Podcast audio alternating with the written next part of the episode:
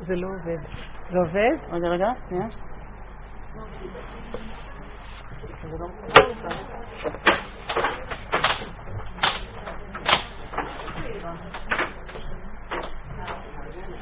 אוי, תודה למי, זה מה שאני צריכה. תודה, תודה, תודה. תודה, תהיה. כן, תודה.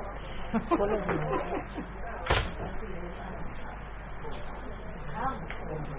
מלך העולם שהקומיה בגברו.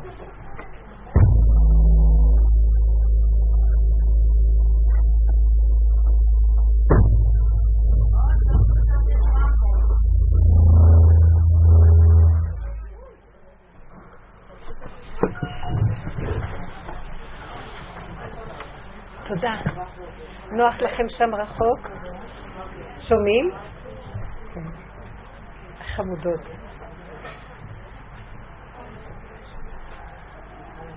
ערב טוב, מתוקות. תודה שבאתם.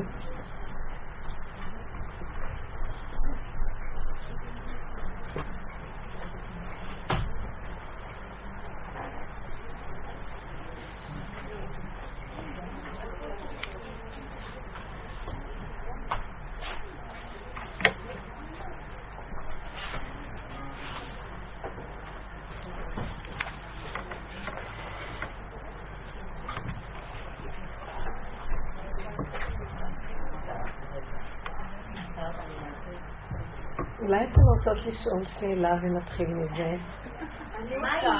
אחרת אני אפליג לתוך יסוד העין. כן, מתוקה שלי. טוב, עכשיו נקשיב. שמעתי שאת מגיעה היום, משמעות החיים, כאילו, מעבר להציע הפרקטית השעמם. של החיים. מה המשמעות של החיים? כאילו, בתוך זה, איך עוד יותר מחזיקים את העניין? כאילו התחת אותי פחות ויום עובר ועוד יום עובר. כן, כאילו אנחנו באים בשביל שיעוררו את נפשותינו לשאול את השאלה מה משמעות החיים, מה התכלית לחיים. וואי, אני לא באותו קצב שלכם. אחלה שלי. התוקות שלי. אבל טוב.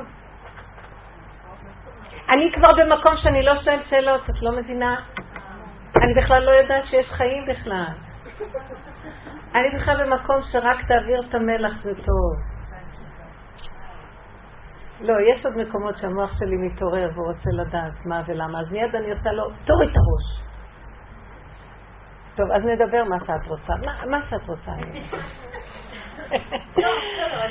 את מבינה מה קורה פה שאת לא מבינה בכלל. זה כל הצרות. בואי אני אגיד לך.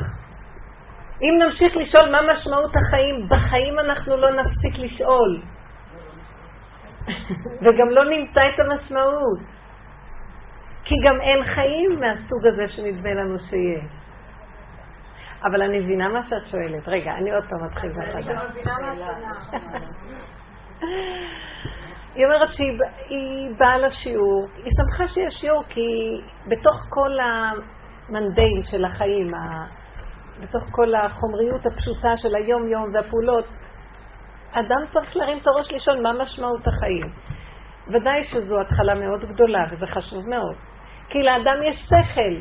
והוא צריך לשאול בשכל מה התכלית שלי פה.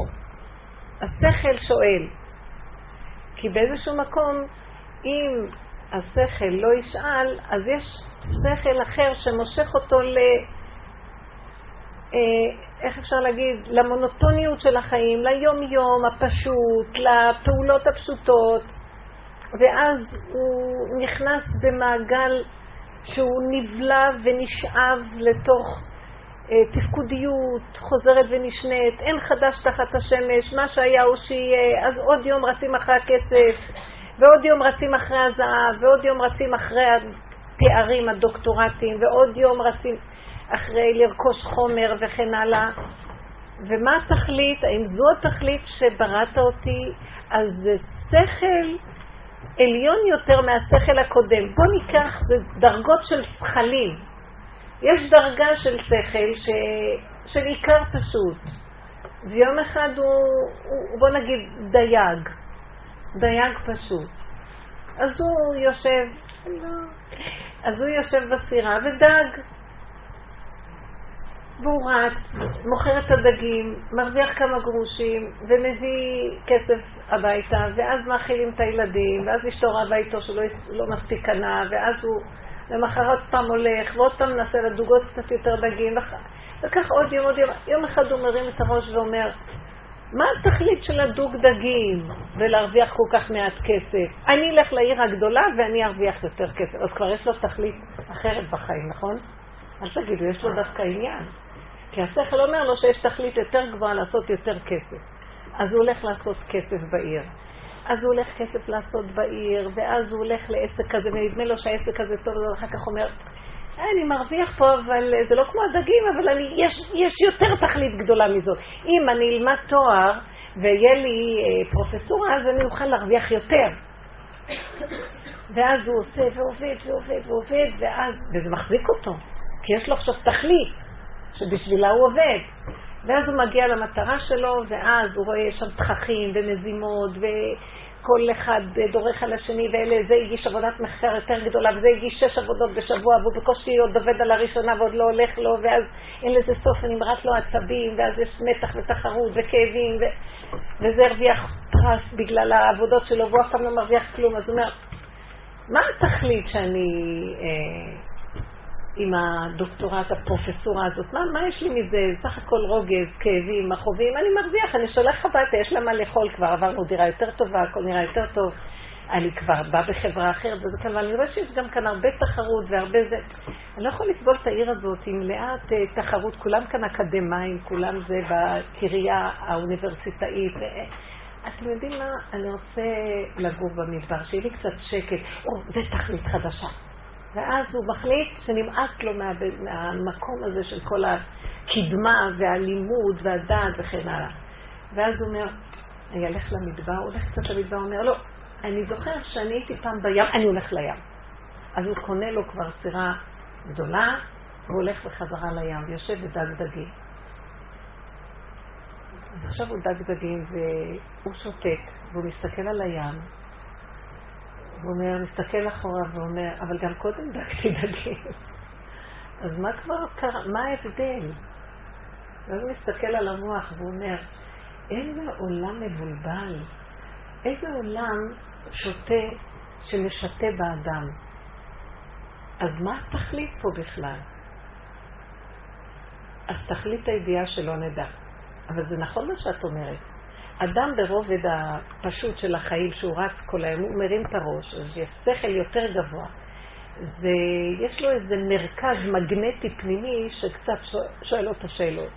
אז הוא שואף לחפש יותר ולמצוא תכלית יותר גדולה בחיים. מתכלית לתכלית לתכלית,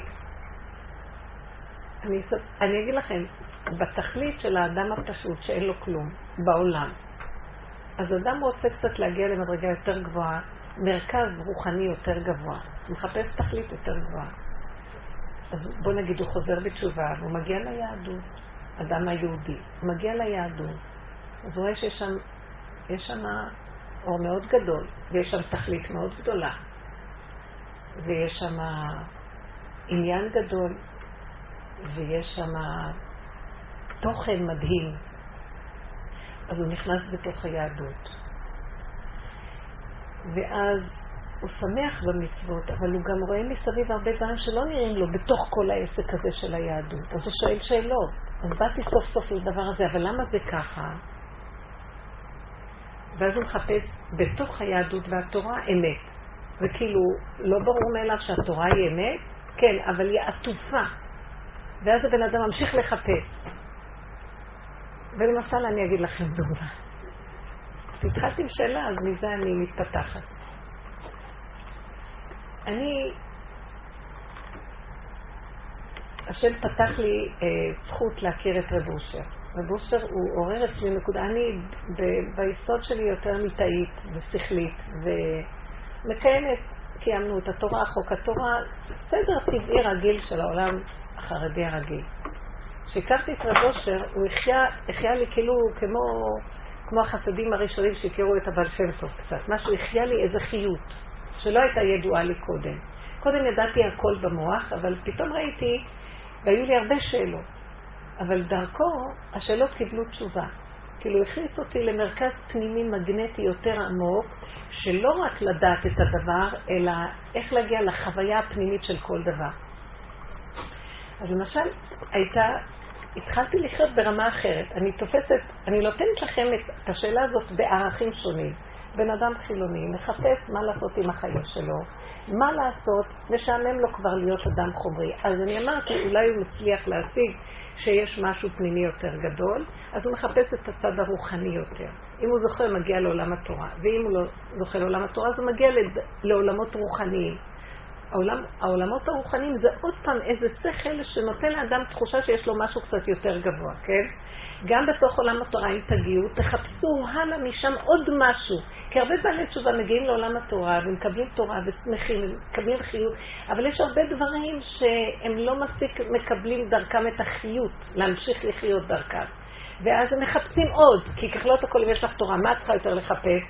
אז מחפשים עוד מדרגה ועוד מדרגה. אז אני, בתוך מהלך הזה, אני שמה את עצמי עכשיו. אז הגעתי למקום שראיתי שאני צריכה לפרק את כל מה שידעתי קודם, על מנת להגיע ליסוד האמת שבתורה. כי מה שאני השגתי זה היה השכל שבתורה, והמדרגות, וכן היה לי הרגשים והבנות, והתפעמות ותפילות. אבל פתאום הוא גילה לי מדרגה יותר גבוהה. למשל, דוגמה.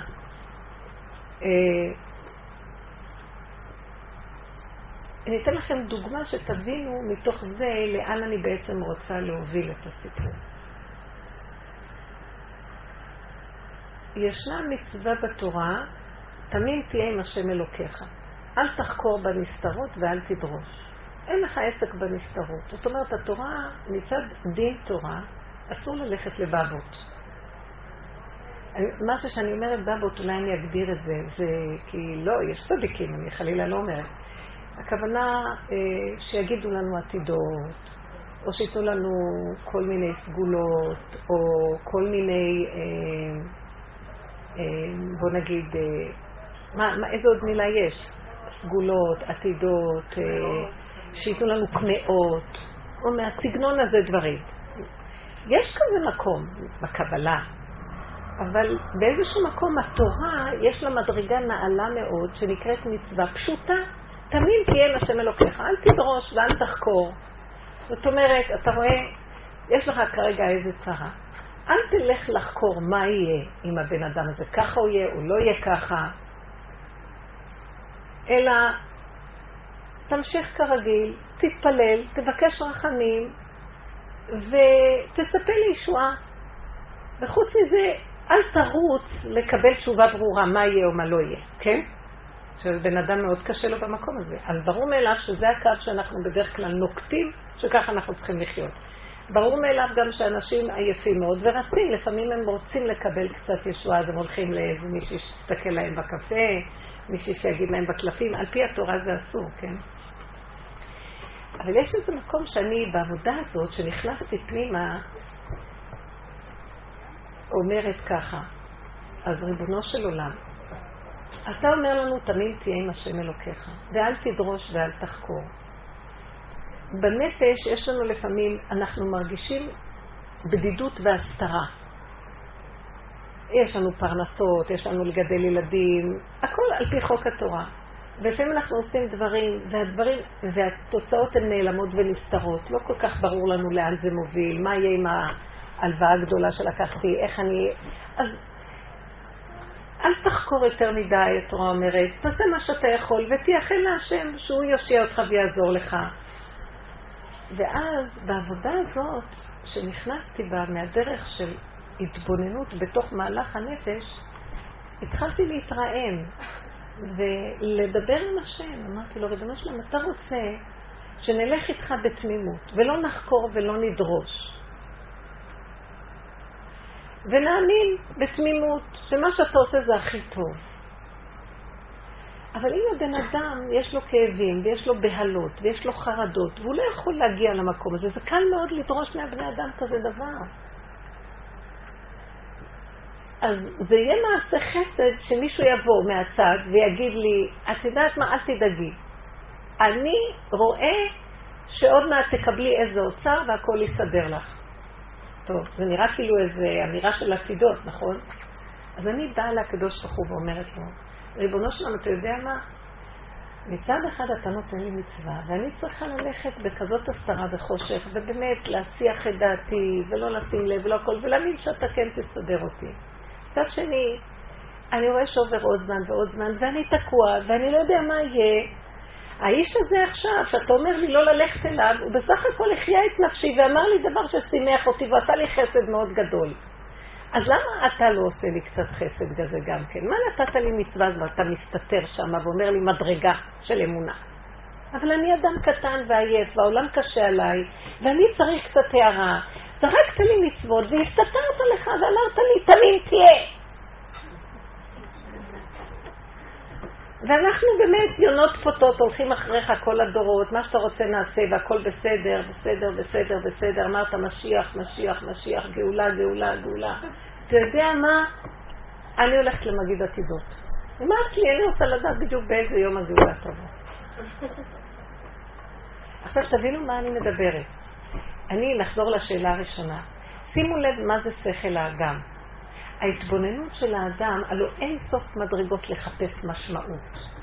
הראיתי לכם דרגות שונות של משמעות. הדייג הפשוט, שהוא עם הארץ וכפרי פשוט, הוא מחפש משמעות אחרת. אחר כך הוא מחפש את משמעות אחרת. הוא כל פעם מחפש בחיים משמעות. בוא נגיד אדם שיש לו את הערך הכי גבוה, שזה התורה והמצוות. גם הוא מחפש משמעות. כל עוד יש לאדם שכל, הוא מחפש משמעות. ואז פתאום ראיתי, אין לזה סוף. אז מה אני אעשה? כי כל מדרגה שלא נמצאים מחפשים עוד. אם תכלית הידיעה, אין לזה סוף. אז מה נעשה? אז פתאום אמרתי, אולי נערוף את הראש והכל יהיה בסדר. מה אני רוצה לומר? נכון שבמקום שלך את רוצה לבוא לשיעור ולקבל איזה חיות מהשיעור. אני במקום שלי רוצה להביא אתכם למקום שתפסיקו לחפש, כי אין לך מה לחפש יותר. אבל זה נורא קשה. אני רוצה שנגיע למקום שתבינו. האמת נמצאת בנשימה ותו לא. וזה מאוד קשה לקבל את זה. מה? הנה אני נושם ומשעמם לי. הנה אני נושם ואין לי ישועה, אני רוצה את הישועה שלי, אז אני אלך למגיד עתידות. השכל אומר לי, תלכי לאחד אחד כי את רוצה ישועה. אם הייתי מתרכז בנשימה, ואתם יודעים, התודעה הכי גבוהה בעולם, זה נקרא תמים תהיה. וזה נורא קשה להשיג את זה. אז מותר לי לריב עם השם ולהגיד לו, אתה רוצה שאני אשיג תמים תהיה, ואתה נעלם ונסתר, תעזור לי. תעזור לי להשיג את התמימות של האמונה, אין לי. כי המוח מפריע לי, כי הוא רוצה חיות. והוא רוצה מדרגה. וזה ייתן לו חיות, כי מה שעכשיו, איך שאני חי עכשיו, אין לי מספיק חיות. אז הוא אומר לו, אם תעשי כך וכך, יהיה לך חיות. אם תבוא לשיעור, אז קבל חיות. אז תבואי לשיעור, תקבלי חיות. תבואי לשיעור, תקבלי פייד. אני לא אתן לחיות. אני אקח את כל הדמיונות שמאיפה אנחנו שואבים חיות, ואני אחתוך אותן עד שלא יישאר שום דמיון, ובסוף אין החיות. כי אין לזה סוף, את לא מבינה? אנחנו בלי סוף כל היום מחפשים, תרוצי בכל העולם, גם בתוך התורה מחפשים. אז אין לזה סוף. ואני פתאום ראיתי, מה אני מחפשת? שלווה, פשטות ורגיעות.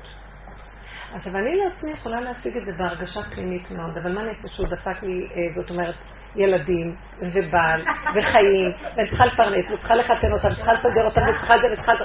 אז אני כל הזמן... אני צריכה קצת ישועות. אז הוא אומר לי, אז אני אומר, אם אני אעשה ככה, יהיה לי ישועה, ואם אני אלך לצדיק הזה, אני מקווה שברכה, הוא ייתן לי ישועה, ו... אז הוא אומר לי, לא. תדעו לכם, אני אספר לכם, הנקודה היא פשוטה. אני לא רוצה יותר שום ישועות, אני חוטפת מכות כל הזמן. הישועה הכי גדולה זה להיות ברגיעות עם הנשימה שלי, זה ישועה. חוץ מזה שעשה מה שהוא רוצה. ואז תבוא באמת הישועה. כי מהעין יבוא עברי. וזה טריק שהמוח לא יודע אותו, כי במוח אין אפשרות שהוא ידע מה זה עין. העין הוא קו האמצע, ואילו במוח יש או זה או זה. אם לא זה, אז בוא נלך לזה שיתן לי משהו אחר, כי זה לא. אז כל יום אני רצה בין זה לזה לזה לזה, וכל יום אני אומר זה לא, אז זה כן. אז אם זה לא, אז זה כן. והתקשרה לה איזה מישהו ואמרה לי, את לא יודעת כמה אני תומכת בילדים, נותנת, עושה הכל, אבל אני לא מרגישה שהם מחזירים לי בחזרה. ראיתי בדרך כשבאנו, והם לא מחזירים לי, ויש לי כאבים מאוד גדולים מזה שהם לא מחזירים לי. אני לא רוצה שיכירו שאני נותנת, אבל לפחות קצת התייחסות, קצת כבוד. אז, אז אמרתי לה, תראי, את יודעת שהקדוש ברוך הוא עשה שהם לא יתנו לך כבוד, כי זה לא הגיוני. כל כך את נותנת להם, כל כך תומכת, כל כך את אמא טובה, אז למה הוא סגר על, עליהם, ש, למה הוא סגר שאת לא מקבלת מהם קצת איזו התייחסות? כי הוא מחפש אותך שלא תחפשי מהם את הישועה, כי תמותי אלף מיטות ולא תקבלי ישועה מבני אדם, כי מה יעשה לי אדם? השם לי בעוזריי ואני אראה בשונאי. אז תדעי דבר אחד, שכל זה זה לטובה, והוא רוצה ממך ללכת ליסוד העין. אז אין לי כבוד, אז אין לי זה, וגם אין לי פעולות, וגם זה לא אני נתתי, דרכי עבר וזרם ודרכי הכל. אז היא אומרת לי, כאן לך להגיד לי את זה. אני נשחטת, כך היא אמרה לי, אני נשחטת. אז אמרתי לה, עכשיו את מדברת, בואי קחי את הדיבור הזה ותגידי אותו להשם. אז כמו שאני אמרתי, אמרתי לכם עכשיו עם העניין הזה של תמים תהיה, כאן לך לתת לי מצווה תמים תהיה. סגרת עליי פה, ישועות אין. מצווה אתה אומר לי, אסור לך ללכת לאף אחד. אני בחושך עומדת, ישועה אין לי מכלום, גם לעשות ככה אתה עוצר עליי ואומר לי חכי בסבלנות. אתם יודעים שאדם יקום ויגיד לו, אבל זה אכזרי, אני לא יודעת מה לעשות. אני לא יכולה להגיע ליסוד העין. שימו לב מה אני רוצה להגיד לכם.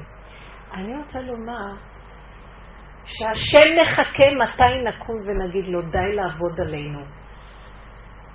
אנחנו מצד אחד נתת לנו תורה, התורה היא שכלית, מתוך לו את הכן. כל הזמן לברר מהטמא את הטהור ומהמותר את האסור ומהקשר, מהפסול את הקשר, וככה אנחנו צריכים כל הזמן לעמוד ולהתדיין. מה שאנחנו לא עושים, עוד פעם יש לנו כאבים. אז אולי נלך עכשיו למקום אחר, בוא נחפש עכשיו אמונה.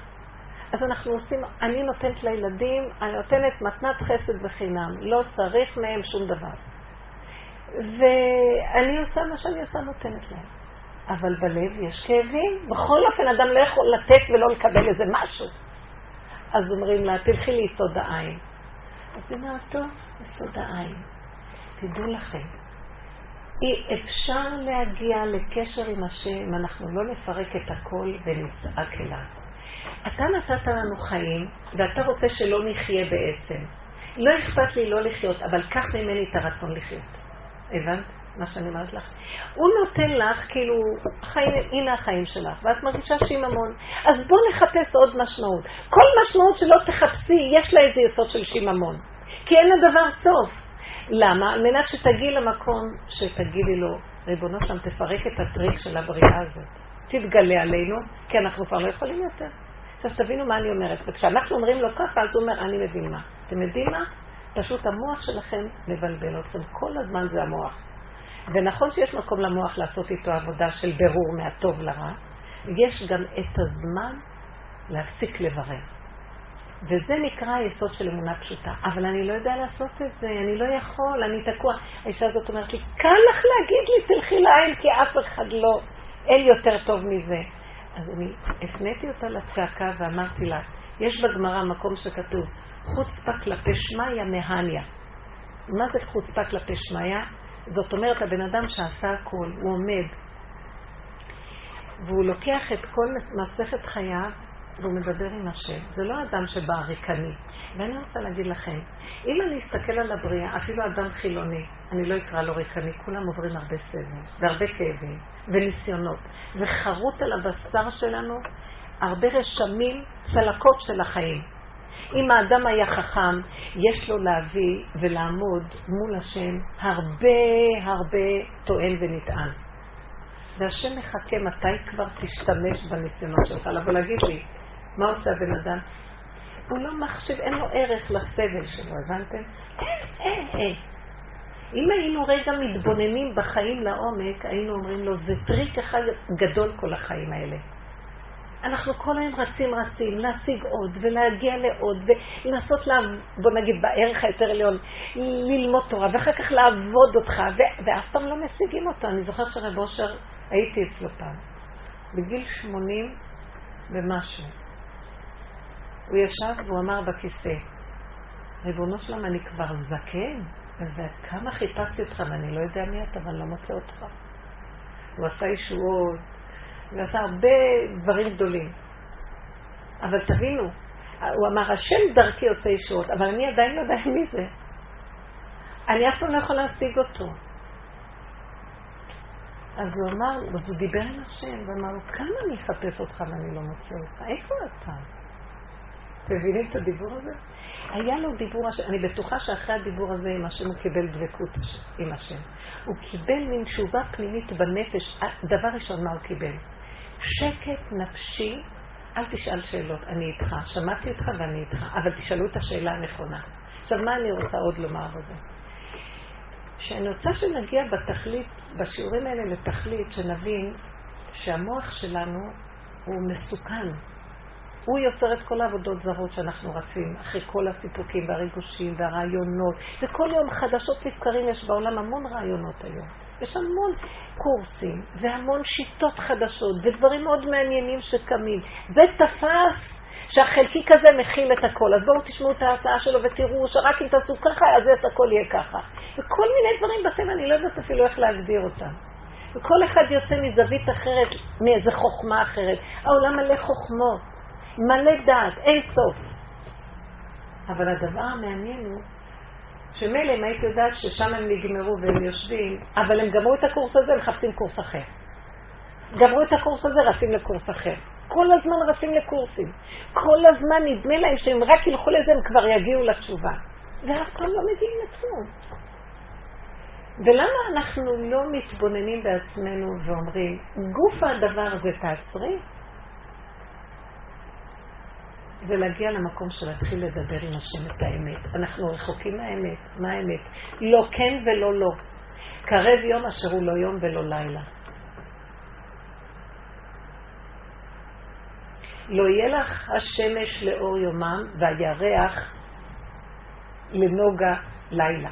כי, כי אני אהיה לך לאור עולם. אני השם, נאום השם, אהיה לך לאור עולם. לא זוכרת בדיוק את המילים. אז מה זה הדבר הזה? מהו? אני אגיד לכם, אני לא יודעת מהו, ואין לי מילים להביע אותה, אבל דבר אחד אני יודעת. תוצאות, זה סימנו שיש גילוי של הדבר הזה, התוצאות הן כאלה. רגיעות, פשוט. לא שייך לי כלום. לא כואב לי כלום, כי כלום לא שלי, כי לא שייך לי פה כלום. אני פה נקודה קטנה, אני באה ואני גם הולכת נקודה קטנה. דרכי יכולים לעשות דברים.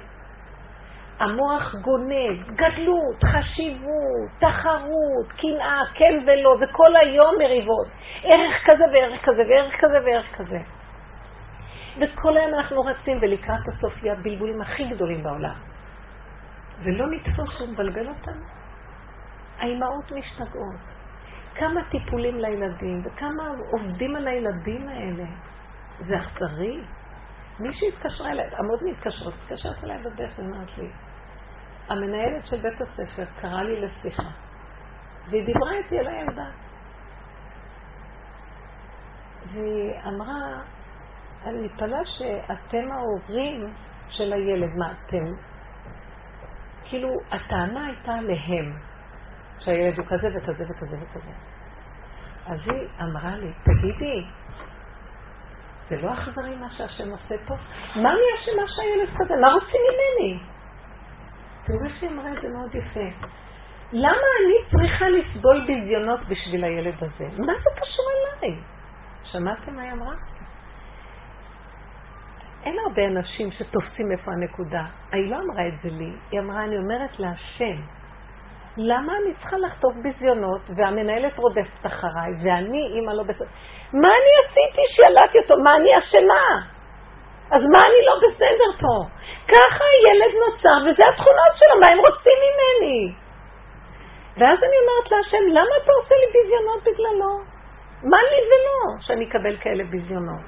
שמעתם איזו תפיסה של חשיבה? אמרתי לה, נהניתי ממנה, היא תופסת את השיעורים טוב. אמרתי לה, יופי, תגידי את זה להשם.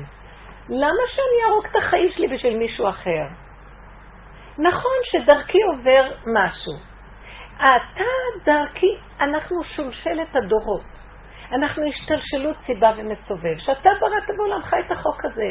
למה הסיבה היא הקורבן והמסובב הוא השם? מה אתה רוצה? זה, זה תגיד, גלת את העולם ככה, זה נשמה שירדה דרכי. אז מה קורה פה? אמרתי לעולם, הולך, הלך לאיבוד. כל היום מחפשים אשמים, וכל היום עם השכל הזה שהדואלי, אם לא זה, זה זה. אם הילד כזה, אז חפשו את ההורה, ואם ההורה כזה, אז ההורה לא בסדר, אז ההורה צריך לתת דין בחשבון, ואין לה דבר לסוף, זה דרך משוואים. איש וחטא יומת, מה הקשר? תגידו תודה שאני בכלל מאכילה אותו, מה לי ולא בכלל? מה אני חייבת לו? על פי הגמרא בגיל שש, ילד יכול לפרנס עצמו לבד. הורים לא חייבים. אתם מבינים את הדבר הזה? אני לא מדברת עכשיו על תכלית והלכה למעשה. בוא נתבונן בחשיבה. מה הולך בתרבות הדמיונית הזאת, של הדת הזאת? יושב לו איזה משוגע, שזה יסוד הנחה של עץ הדת, וייתם כאלוקים, אז הוא, הוא לא פחות מאלוקות. אז כל היום נדמה לו כ- כאלוקים, כף הדמיון. כל היום נדמה לו שהיה יכול להשיג יותר, ושהוא היה צריך להיות במדרגה כזאת וכזאת, ושיש תכלית יותר גבוהה מהתכלית הזאת, ובוא נשאף ונרוץ, ובוא כל היום נעשה ונעשה ונעשה, ולאן מגיעים? משה רבנו היה ענב מכל דם, כי הוא הגיע לת... להכרה שתכלית הידיעה שלו נדע, כי הוא ידע את הסוד, שאין כלום. אין עוד מלבדו וגמרנו. כמה צריך ללמוד ולעבוד וכמה מכות ולא מגיעים לנקודה. אז אולי נגיע לנקודה. וכשמגיעים לנקודה יש איזה משהו פנימי, צריך להיות משהו פנימי של שקט, רגיעות ומתה החשיבות של הבן אדם, הדמיונית, מת המשוגע, ההיפראקטיבי שכל ההם רק רודף להשיג משהו, והוא נושם בריכוז, והוא מודה להשם על הרגע שלו, והוא חי, הוא והרגע זה דבר אחד, וזה מתיקות, מתיקות של רגע, מתיקות של יצירתיות, מתיקות של אכילה, הכל זה קטן, כי הרגע הוא קטן, הוא, הוא לא נתפס, הוא רגע, ורגע, ורגע, ואין רגע דומה לשני, וזה יסוד האמת, והאמת היא נהדרת, כי היא כל רגע נעלמת, ועוד פעם מחדש, ועוד פעם, אז איך אפשר לצרף אחד ועוד אחד ועוד אחד? זה יחידה, ויחידה, ויחידה. בא מוח ועושה יחידה ויחידה ויחידה ויחידה, הנה בניין. בא דוד המלך ואמר, אבן מעשו הבונים הייתה לראש פינה. לקח את האבן, פרק את כל הבניין והוציא אבן. ואמר, לא, האבן היחידה זה התכלית פה. מה עשיתם בניין? ועכשיו אתם עושים דין לבנאים והולכים למהנדס ואתם הולכים לשרברב וכל היום רבים אחד עם השני וזה אומר אני אגור פה ואומר פה אומר, בא דוד המלך ואומר נמאס מהחיים האלה, הוציא לבנה אחת כל הבניין איתו ואמר אבל הלבנה הזאת היא שווה הכל, היא אבן הראשה, היא האבן שממנה, היא אבן התשתית, השתייה שממנה הושתת כל העולם. בואו נחזור ליחידה ושם זה הגאולה, רגע של שקט. מה את מחפשת? אין למה ואין כמה, יש ככה. אני מדברת, דו לכם, אני שואפת למקום הזה, כי כשאני יותר ויותר מתבוננת, אני אומרת, ריבונו של עולם, עכשיו זה תשעת הימים. אם אני רגע אפתח את המוח ואני אזכור שזה תשעת הימים, אני אמות. אני לא מסוגלת לסבול אפילו רגע אחת העצבות של תשעת הימים. אני זוכרת בשנים קודמות, שרק היינו מתקרבים, היה מתקרב אה, סיוון, כבר הייתי מתחילה להריח את תשעת הימים, ואיזה חרדה הייתה אוחזת בי.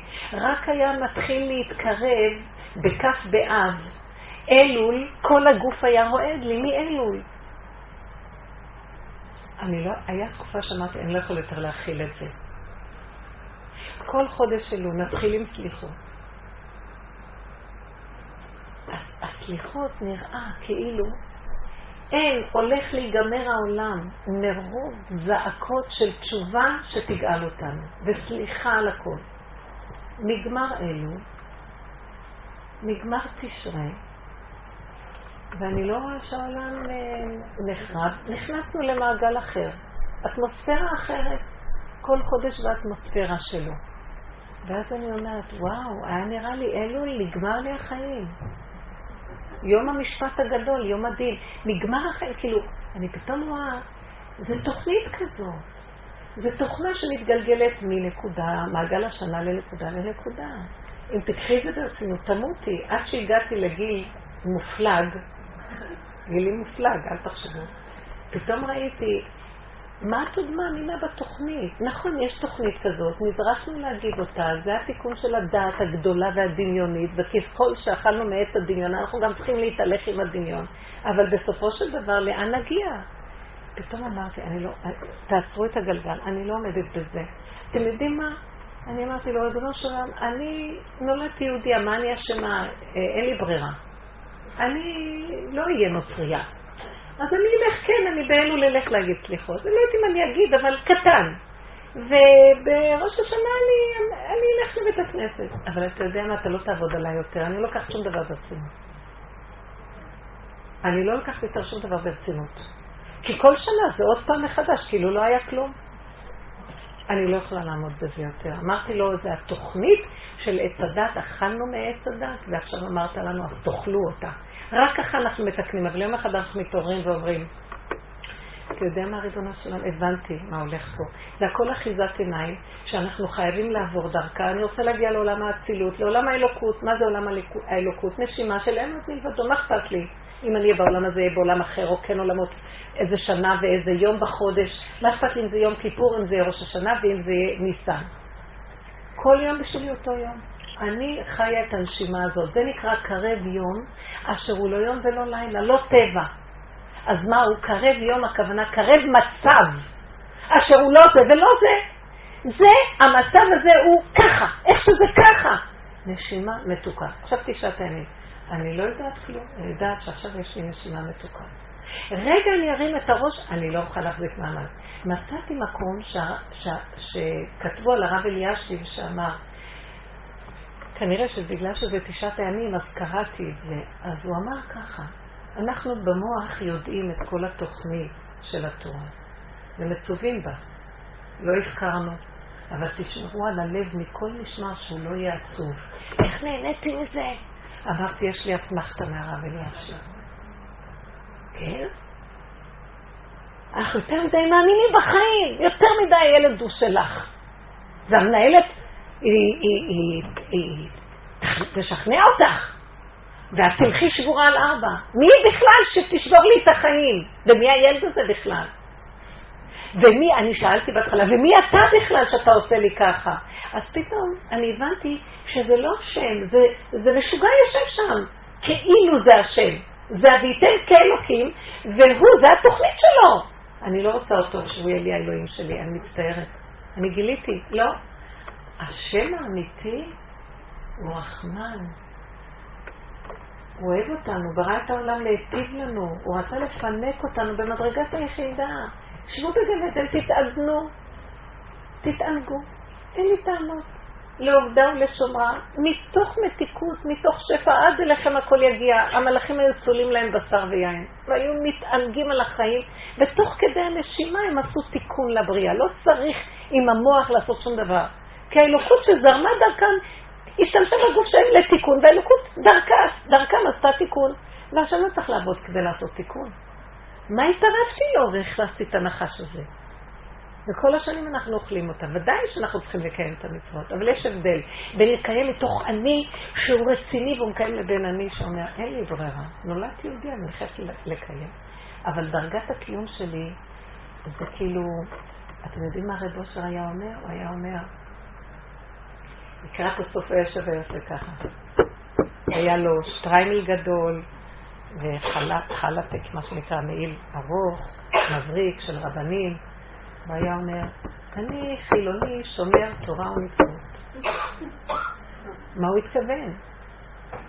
הוא כולו עבד השם, שהוא לא יודע מי הוא, הוא לא יודע אם הוא דוס או לא דוס, אבל השם ציווה אותו, אז הוא מקיים, והוא לא בטר שום דבר. אבל בלי, אני מקיים. אתה מקיים? מה? למה אתם ככה מתלבשים? זה לא יפה. ככה מה אתם עושים? המקום של האמת, זו תורת אמת. ואיפה מסתכל על אנשים ואומר, הם לומדים תורה, אבל למה זה תורת גאווה? היה קורא לזה תורת גאווה. עכשיו אני מתבוננת ואומרת, מה אנחנו רוצים פה להגיד? לא נדבר על אף אחד, בואי נסתכל על עצמנו. אין לנו ברירה, יהודים, אין לכם ברירה. קפה עלינו הר כגיגית, לאן תלכי? מה, את רוצה להיות בהודו? יחזיר אותך על ארבע ליהדות. מה את רוצה? נוצריה? מה? אז למה לך? כבר כיהודיה. גם שם זה תקוע, גם פה תקוע. ולהבדיל אלפי הבדלות, ככה השם ברא אותנו יהודים. אז למה את צריכה לראות בשדות זרים? אבל גם את צריכה סוף סוף לפרק את השקר שיש בכל המהלך הזה. ומה דעתכן? למה אנחנו מחכים לגאולה? הלא תורה נתנו לנו שלושת אלפים וחמש מאות שנה, אז למה מחכים לגאולה? איזה גאולה? כי תורה כבר קיבלנו. תורת אמת. לגלות את השם בתוך התורה. ומה זה לגלות את השם בתוך התורה?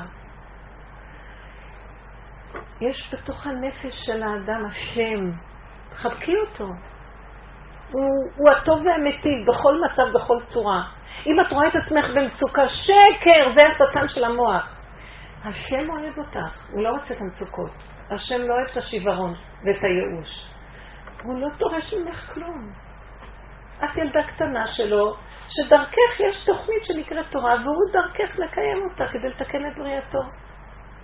טוב, כל הזמן שנתנו את התורה והשתמשנו עם העני החיובי והעני הצדיק, כי מהעני הרע צריכים להיות עני צדיק, אבל כל הדורות עבדנו, שער החמישים מגיע, סוף הדורות, בואו נחפש את האמת שבתורה. מה היא האמת שבתורה? קיימו, אבל בפשטות. החכמים ציוו תשעה באב. אני לא מתנדבת להבין מה זה, וגם אני לא מתנדבת לדמיין התרגשויות. אין לי הכרה באמת מה זה בית המקדש שאני אצטער עליו. זה קרה לפני המון זמן, אני, לא, אני אגיד לכם שקר. אני יכולה במוח להדמות, יש הדמיה של בית מקדש, ושיהיה לי צער. באמת אני אומרת לעצמי, אין לי, אם מישהו ישים לי חצי כפית מלח בקפה, בשבילי זה יותר מחורבן בית המקדש. אתם לא מבינות? כי רגע אחד של צער בשבילי זה חורבן בית המקדש. מה זה חורבן בית המקדש? כרגע המתיקות של הנועם של השם שאני שותה ויש לי מתיקות איתו בקטנה ואני לא רוצה יותר כלום את הרגע הזה בשלמות, נפגם לי, חרב עליי עולמי. אז אני אומרת לו, אבא, זה בשבילי חורבן. זה בסדר. אתם יודעים שזאת האמת? אם להתבונן בחיים נבין דבר מאוד עמוק. המוח שלנו, מה זה מרחף והולך בגדולות ובנפלאות ונצורות, ומתפתל בהרים ובבקעות ומגיע לחוצות ומחוץ לארץ ועד סוף העולמות. והשם אומר בתורה, כי המצווה שאנוכי מצווה אתכם היום לא בארץ רחוקה, לא מעבר לים, בפיך ובלבבך לעשותו. פשוט אמת, תשובת אמת, זה לא סותר שאנחנו נעשה מה שהוא רוצה איתנו, ואנחנו כנשים על אחת כמה וכמה. תנו לגברים ללכת עם הדעת ולהתפלפל ולהתרחף בסוף העולמות. אנחנו צריכות ללכת בהפנמה, במתיקות, בחווייתיות של אמת בתוך מציאות החיים. ואיך עושים את זה? אני לא ראיתי שום אפשרות רק לסגור את המנגנון הזה של הכן ולא. כן ולא, נחום תקום, אין לי כוח אליו יותר. אז מי שאמר לי, אם אני אסגור אותו, אני, אני לא יודע מה לעשות, לא יהיה לי שכל. אמרתי לה, כשאני אומרת לסגור אותו, אני מתכוונת לסגור את הפסיכולוגיה שמעוררת התרגשות ודמיון. תדעי לך שאם תסגרי ולא תתני להתרגשות שלך לפעול ולא להתרחב, אז תדעי, יהיה לך אינטליגנציה פנימית מתוכך שיודעת בדיוק מה לעשות כל רגע. את לא תהיי טיפשה, אני מבטיחה לך. ואפילו עוד יותר תדעי, יהיה לך חוכמה אמיתית שהיא לא שלך, שיוצאת מתוכך המעיין הוא בתוכך נובע, והוא צומח מלמטה החוצה, הוא לא בא מפה. זה צמיחה. זה המהלך החדש של הגאולה, זה צמח, דוד עבדך תצמיח, זה הצמיחה. זה לא בא מהמוח שלמעלה. הולך להיסגר החלק הזה, ובכל הדורות עשינו את התיקון עם המוח הזה. אני נורא, אני רוצה להוריד את זה למעשיות. איך אנחנו נחיה בצורה הפשוטה? אני ישר אומרת כזה דבר. בוא נחשוב, בוא נשאל שאלה, מה עושה לנו מצוקה? בוא נסתכל על המנגנון של עץ הדת. בן אדם יש לו מצוקה. אני אומרת ישר, יש לכם מצוקה, אנחנו לא קשורות במתיקות של האמונה. שמה זה האמונה? האמת. מה זה האמת? זה גילוי השם. מה זה השם? מתיקות והערבות. אני לא יודעת, אבל מתוק לי וטוב לי ושמח לי, ואני מלאה אהבה, ים של אהבה בלב. אין לי נגד אף אחד כלום, וטוב לי, טוב לי, טוב לי. שום כסף שבעולם לא יכול לקנות לי כזה מקום. עכשיו, אם המקום הזה נפגם על ידי איזה מצוקה, אני מסתכלת, מה קרה? מה קרה? אני רואה. שני דברים סותרים יוצרים מצוקה. אני רוצה דבר מסוים ובא דבר הפוך. הדבר הזה היפוכו עושה לי מצוקה. אז מה אני עושה? אני מתחיל לחפש פתרונות איך לסלק את המצוקה, שאם אני אעשה ככה, אז אולי המצוקה תלך, כי אז אני אעשה כך וכך, לעומת כך וכך. מה שאני לא עושה, אז בא כנגדי דבר נוסף. כי זה העולם. יש י"ד עיתים של עת לעשות, עת כזאת ועת כזאת. עת לחשות ועת לדבר. עת לשמוח ועת לבכות. כן? וקהלת. אז העולם הוא, הוא קבוע מדבר והיפוכו. מה שלא תעשי, יבוא דבר נגדו. חכי. מישהי אמרה לי, איך את נראית יפה? אמרתי לה, חכי רגע. כי רגע אחרי זה אני נראית כמו השם ירחם. אני לא יודעת איך זה עובד, אבל זה עניין של רגע כל הזמן. אתם מכירים את זה? רגע, את מרגישה הכי טוב. רגע אחרת בבור. מחשבה אחת פרק לך את הכל ואת לרגע. אז אל תאמיני, אמרתי לה, שאני ככה. אז אני מסתכלת ואומרת, מה זה המוח? זה, אז אני אומרת, המצוקה באה ממנו. פתרון ממנו אני לא יכולה. אני לא רוצה גם, כי זה אחיזת עיניים הפתרונות. אותה אימא שהמנהלת אומרת לה כך וכך וככה, תעשו משהו. טוב, נעשה, בואו נעשה פתרונות. נלך לו יועץ נישואים, כי כנראה, נעשה לרמז לי, הילד הזה מסכן, נמצא בבית, ואני יכולה לתת לכם שיחות ייעוץ מדהימות, וכולכם תחזרו על ארבע הביתה, ואתם קודם כל תריצו אותי, כי איזה עצות יש לי, אני יועצת לניסויים שנים, כן? ואיזה עצות יש לי, ואני יכולה לנתח את הבן אדם ולתת לו בנדרגת הבינה, והוא יצא המום, אבל הוא יצא שבור, ואני שרלטנית, אני רמאית. אני מנצל את התמימות שלו לתת לו הרגשה שאני יודעת, והוא חייב, הוא דפוק, ושיבוא אליי עוד פעם. ואני אמרתי, אני לא הולך ככה יותר, זה לא יפה. זה לא יפה. כי הבן אדם יבוא אליי עוד פעם, עוד פעם, מתחיל להיות לו איזה שיפור. אם אני נסעתי לחודש לחוץ לארץ, הוא נפל על הפנים. מה, הוא תלוי בי כדי שהוא יחיה את החיים שלו? והוא צריך את המשכורות שלו לסדר אצלי? ובאיזשהו מקום אמרתי לעצמי, לא, לא, לא, לא. פה תתני יותר עצות. אז תגידי להם, תדע, זה מרבות שם. אתה יודע מה הוא היה אומר לאנשים? כושי לא יהפוך את האור שלו, ונמר לא יחליף חברבורותיו. אתה תמיד תהיה דפוק. לא יעזור לך כלום. אבל אני אגיד לך את האמת, בוא נעבוד את זה, שבוא תשמח ותצחק. הוא כבר עבד איתם על מקום, אין לי פתרון לבעיות שלך. אבל בוא נעקוף את הבעיה, ונצא ממנה בכלל. מי אמר שצריך להיכנס בה, ולתקן אותה, ולפרגן לה, ולפרנס אותה, ולהשיב אותה לישון, ולהקים אותה, ולהלביש אותה, ולסדר אותה, לשחבות לה. מי בכלל? משוגעת שתחזור כל יום על אותו דבר. אז בואו לשיחת ייעוץ ויהיה לכם זוגיות.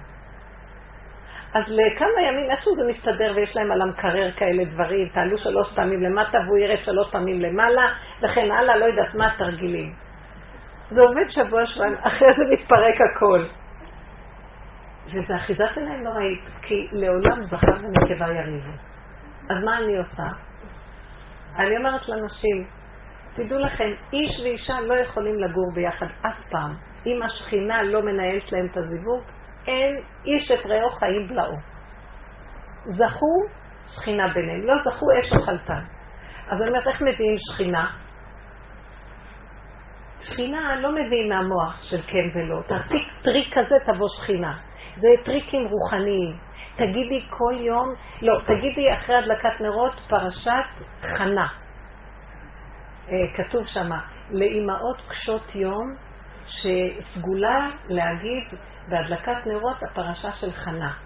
ותתפלל חנה ותאמר, אלץ ליבי בהשם, רמה קרני בהשם, כי לנשים שיש להם קושי בחינוך ילדים זה מאוד עוזר. אתם יודעים כמה אמרתי את הסגולה הזאת? באלף סגולות. אז אמרתי, לא, פשוט אל תגידו שום דבר. תגידו, ברוך אתה השם אלוקינו מלך העולם שהקידשנו מצוותיו ציוונו להדליק נר של שבת קודש. ולכו לשתות קפה. אמרתי, מה? זה עת רצון, זה לא לכוון כוונות. אמרתי, זה איך שהמוח תופס את המצוות. לא, נצטוון עליו לקנות, לקנות, תגידי את הברכה, ופשטות, אל תיכנסי בדמיונות. לכי בפשטות, תהיה אדם קטן פשוט שציוו עליו, הוא אומר וזהו, ותזהרי לא להתרחב, כי אחרי שאת מתרחבת ואמרת את כל הזה, איזו הרגשה, קדושת השבת. עכשיו את נכנסת עם קדושת השבת לשולחן, ושם את מתחילה לשחוט את כולם מרוב קדושת השבת. מכירים את זה? כי את קדושה. ואת רואה ישר, ההוא תמה, וההוא הילד של עשיו, וזה, זה מאוד קשה. אני זוכרת שהייתה לי תלמידה מתוקה, שהיא באה אליי יום אחד למשרד בחתני, היה לי בספר של בנות, ואז היא אומרת לי, נאלית, יש מישהי שכל פעם שאני מתפללת ואני בדבקות עם התפילה, היא נכנסת, תורקת את הדלת ואני עומדת להשתגע, היא מורידה אותי ישר מגובה המרומי ישר למטה, ואני אגיד לך באמת, מה שמטריד אותי זה שאני פשוט כל הרציחה שלי עולה עליה, ו- ושמעתי אותה והיא דיברה דיברה עד שהיא נרגעה. אמרתי לה, באותה אש דת קודש את מתפללת, באותה אש את יכולה, יכולה גם לרצוח, את יודעת? אז, לא, אז את לא עובדת את השם, את מתפללת לעצמך. מה סימנו של אדם שמתפלל להשם? השם מכיל את כל ההפכים, הוא שלב, ייכנס בן אדם, ייכנס, יצא יצא, הוא הצליח הצליח, לא הצליח הוא הצליח. ההתרגשות שלך והשנאה שצצה לך באותו רגע, את לא מבינה מאיפה היא באה. היא באה בדיוק מאותה אש שנדמה לך שהיא אש של קדושה. תראי איך השטן גונב. ואז סיפרתי לה שהייתי באיזה בית כנסת, התארחנו באור הגנוז באיזה שבת, הלכתי בבוקר בית כנסת, הייתה שם איזה עלת תשובה חדשה שהיא לא הייתה רגועה בכלל, כי בבית הכנסת נכנסו ילדים, צעקות, הייתה צועקת, ותיקח את הילדים מפה, זה מפריע, והייתה פותחת הווילון ואומרת דברים, ואז אני מסתכלת עליה ואני אומר, אז היא אומרת לי אחר כך, אני לא מבינה את המתפללים, הם בכלל לא מפריע להם, תראי איך, תראי הוא מדבר, קוראי בתורה והוא מדבר, תראי איך שזה קופץ והילדים קופצים, והם לא מבינים שעכשיו התפללים שמונה עשרה וילדים צועקים, ולאף אחד גם לא אכפת, היא אומרת לי, אני לא מבינה. הסתכלתי עליה, ואמרתי לה, שבי קצת, בואי נדבר. אחרי שגמרנו, התפלל יצאנו, ואמרתי לה, תראי, את חזרת בתשובה, נכון? זה מעלה מאוד גדולה. את יודעת מה זה, מה זה לחזור בתשובה? מה זה הזכות של החזרה בתשובה? שכל חוזר בתשובה מקבל הערה אלוקית. אם הוא לא נזהר זה נגנב על השטן. אם יש לו זכות והוא לומד לעבוד נכון, אז הוא לוקח את זה למקום הנכון, את האש הזאת. את לוקחת אותה לשטן. ככה אמרתי לה. תרגעי. האש הזאת, השם נתן לך בחירה באש הזאת. אם את תלכי בהתקצנות ובסערה ובביקורת ואת הקדושה וכולם לא במדרגה שלך, הפסדת. כי הכעס הזה וה, והרוע שיוצא מהביקורת על אנשים זה לא סימן של השם. אז תזהרי לי, זה מאוד מאוד. פשוט נתנו לך את הזכות לבחור שהאש הזאת תלך לכיוון אחר. אז תעשי את, אז מה אני אעשה? אמרתי לה, תתפנלי לעצמך. אני לא יכולה, אבל מפריע לי. אמרתי לה, כי, כי את כל הזמן רגילה לחיות בחוץ. כי התרגעת לחיות בחוץ, אז את רואה את העולם. את יודעת מה זה קדושה? זה הפנמה, ועוד הפנמה, ועוד הפנמה. עד שתשארי את ובורא עולם בעולמך. העולם בחוץ רק סיבות להראות לך את עצמך, ותגידו ובואי ובואי, אני הולך להשתלט על כל העולם, זה לא טוב. העולם של השם לא שלי, כנסי פנימה. הבעל שלך עושה כך וכך, אל תתנפלי עליו. שולחן שבת הפוך, היא סיפרה לי דברים, אמרתי לה, בסדר גמור. תשאירי את השולחן שבת ככה, זה לא שלך, זה של השם. תקיימי את שולחן שבת איך שאת יכולה. הבעל שלי הוא לא אומר דברי תורה, והוא נרדם בשולחן, והוא גומר לאכול הכל, אל תשאלי, הוא אומרת לי. אז, אז אמרתי לה, ספרי את לילדים סיפור, אמרת לי, אבל אם אני אגיד הוא מתרגל. אז אמרתי לה, אז אחרי זה תאכלו מהר, מה תעשי עשרים סלטים? במקום חי סלטים תעשי סלט חי. וזהו. ותגישי תחינה קצת ומרק תימני. וזהו. מהר תגמרו את השולחן, שיעים ילדים בספק שהוא ישן ותספרי להם. אז, אז אצלך זה לא יהיה כזה שולחן שבת. אבל יהיה שלום, אבל יהיה קדושה, יהיה פשטות, יהיה אמת, יהיה קטן, יהיה חי וקיים. והילדים שנראו ככה, אפילו שאבא שלהם הוא אדם פשוט, הם לא יעזבו את התורה. אבל כשנראו את המריבות שלכם, שנגדלו, הם לא ירצו יותר תורה כזה. כי את לא מראה דבר נכון. תזהרי. זה בערך הזה. חפשו את הפשטות, את הקטנות, את האמת. נכון שהחומר והעולם מוליך אותנו לאיבוד. זה לא שתמיד היה אומר שכדאי לעבוד בקטנה, כדי להשאיר את הנפש לא מדי עסוקה בלעשות כסף, או להיות נאמן למשרה, או למנהל, או לבוס, על מנת שנוכל להיות שעיקר החיות שלנו תהיה איך לא לאבד את השם בנשימה הזאת, את המתיקות של הערבות של הרגיעות, ושום דבר לא יטריד אותי. וקל לי לדבר אתכם, כי זה כל הזמן המאבק שלי. וכל רגע יש משהו אחר. יש עכשיו בין לשידוכים. ואני רואה שהקדוש ברוך הוא מעמיד אותי, הוא כל כך אוהב אותי, והוא כל כך רוצה לעזור לי להגיע לנקודה שאנחנו מדברים, והוא אומר לי, תגידי, אני יודעת שזה המסר, תגידי את זה לכולם. ואז אני רואה שזה לא על פי טבע מה שהולך פה. זה לא הולך כל כך, מציעים, זה יורד, זה לא הולך, הוא כאילו כן רוצה שאני אציע לו, ואני יש מקום עומדת ואומרת, אין לי סיבה, זה לא כל כך ברור, דברים שלא הלכו, אז לא הלך, אז מה אני אעשה? ואז יש לי קצת איזה משהו שאני רוצה לשמח אותו, וכואב לי שכאילו מחכה שאני אגיד לו, כבר הנה יש איזו הצעה טובה. יש הצעות, אבל זה לא נראה או משהו. אז אני מוצאת את עצמי נאבקת, לא להיכנס לאימהות שרוצה לרצות אותו מותק שלי. אני כל כך מעריכה שהוא לומד, והוא לא הולך לחפש לו את האישה שלו, והוא נותן לי לעשות את זה. אבל אני, גם כן יש כללים עליי, אני לא יכולה לרוץ על פי טבע. יש סיבות. בקטנה, את לא יכולה לעשות מה שאת רוצה. הכלל הוא שתעשי ויהיה מתיקות, ויהיה רגיעות, ולא בהלה, ולא כעס, ולא התלהבות יתר, ולא סיפוקים, ולא ירושים. ככה קטן באמצע כל הזמן. האמת נמצאת באמצע. אז יש לי כאילו חוקים שאני לא יכולה לעבור אותם על מנת, כי אני חיה עם השם, בוא נגיד.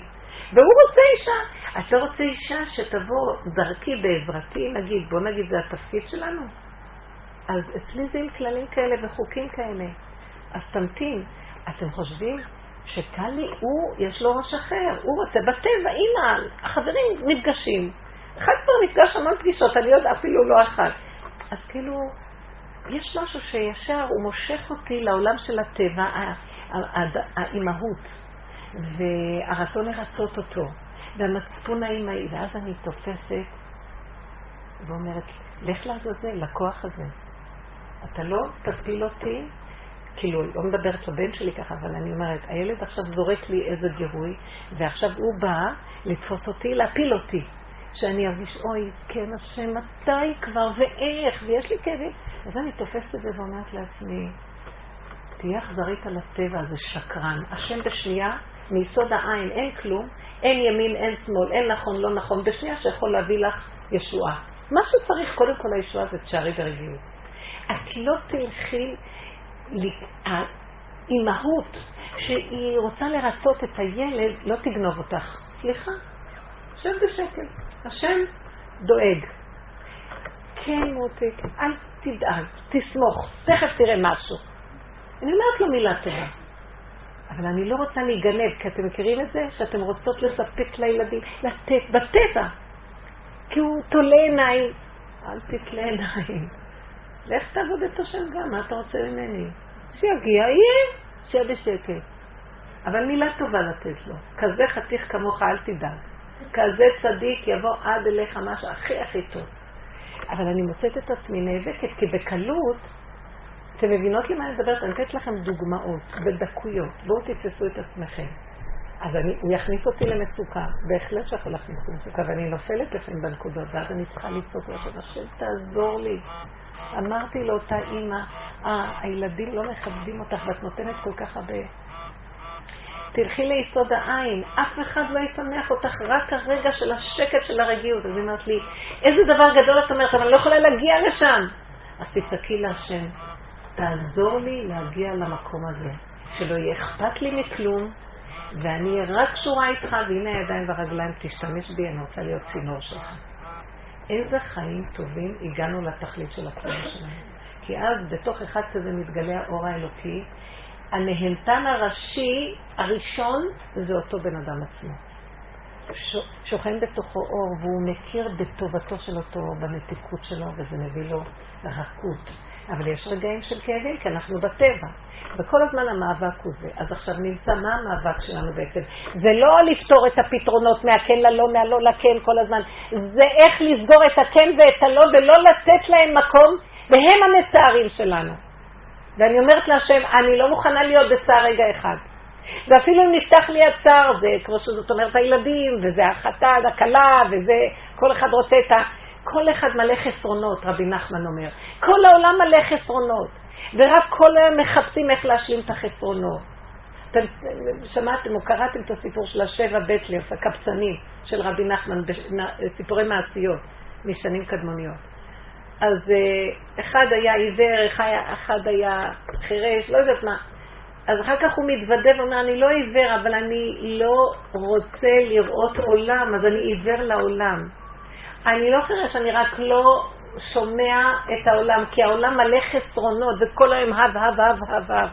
אז אני סגרתי את המקום הזה, והוא אומר, לי יש חיים טובים.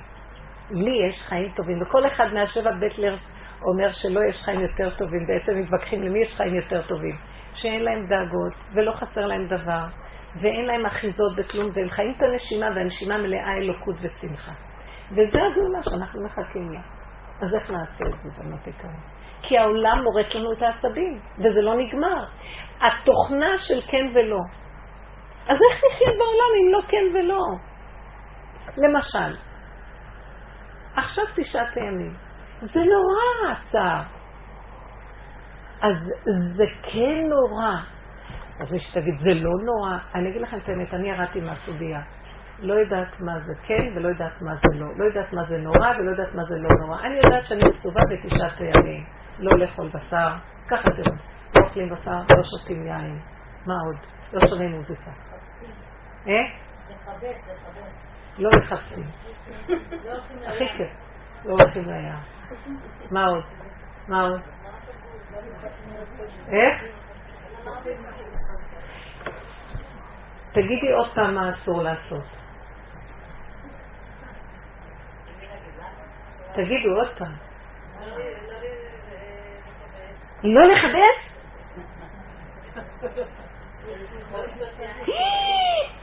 אם אני לא שותה אין לי חיים. אבו יין למראה נפש. אני אתעלף, אני לא מוכנה. הבנתם? תראו, אני יכולה להביע עמדה. אני יכולה לפרש, אני יכולה להתרגש. אין לי כוח. אין לי כוח. למה אתם לא מעריכות מה קורה אצלכם? בזמן שאנחנו כבר מתים, רבותיי, מה אתם חושבות שאתם חיות? אתם חיות השדה. מי חי פה? כל יום קמים וכאילו חיים. עוד לא קמו כבר מתנו, הילדים פשוט אכלו כל חלקה טובה. אז רבותיי, למה אתם לא מעריכות עד כמה העולם מלא סבל? ומעניין, כל יום מחדש הוא שכנע אותנו שיש מלא חיים עוד.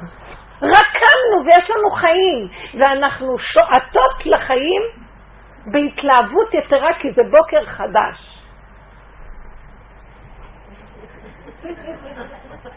זה מוזר. השמש באמת היא אף פעם לא שוקעת, רק איזה מצחיקים הבני אדם, כולם רצים לישון כאילו חושך. לא חושך, כי יש אור במקום אחר, אבל כאילו ישנים, וכאילו קמים, וכאילו התחדשנו ורצנו. כן, יש איזו התחדשות בגוף, אבל בנפש הסכנה נוראית.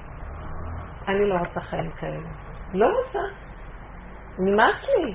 מה, אני מפגרת? מה, אני לא רואה שיש כאן אחיזת עיניים? צוחקים עליי. אתם יודעים מה? צוחקים עליי, אני גם מצטרפת לצחוק איתו עליי. יותר טובה שניקח את החיים ברצינות. אני גם צוחקת, אני אומרת, בורא לה מזימה כזאת, עשית נעלמה, נהנה כל חי. וואלה, מזימה.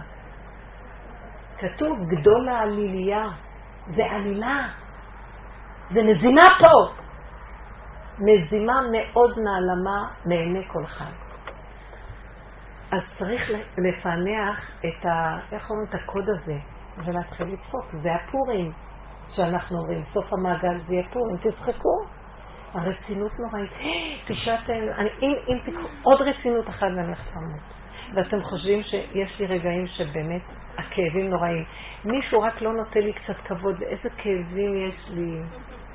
אבל אני ישר, יש לי ברוך השם דרך, ואז אני אומרת, שוגעת, את הולכת למות על זה, אלו, זה בכלל הוא לא יודע מה שהוא עושה, זה לא הוא, זה השם עכשיו הביא לך ניסיון, לבחון אותך.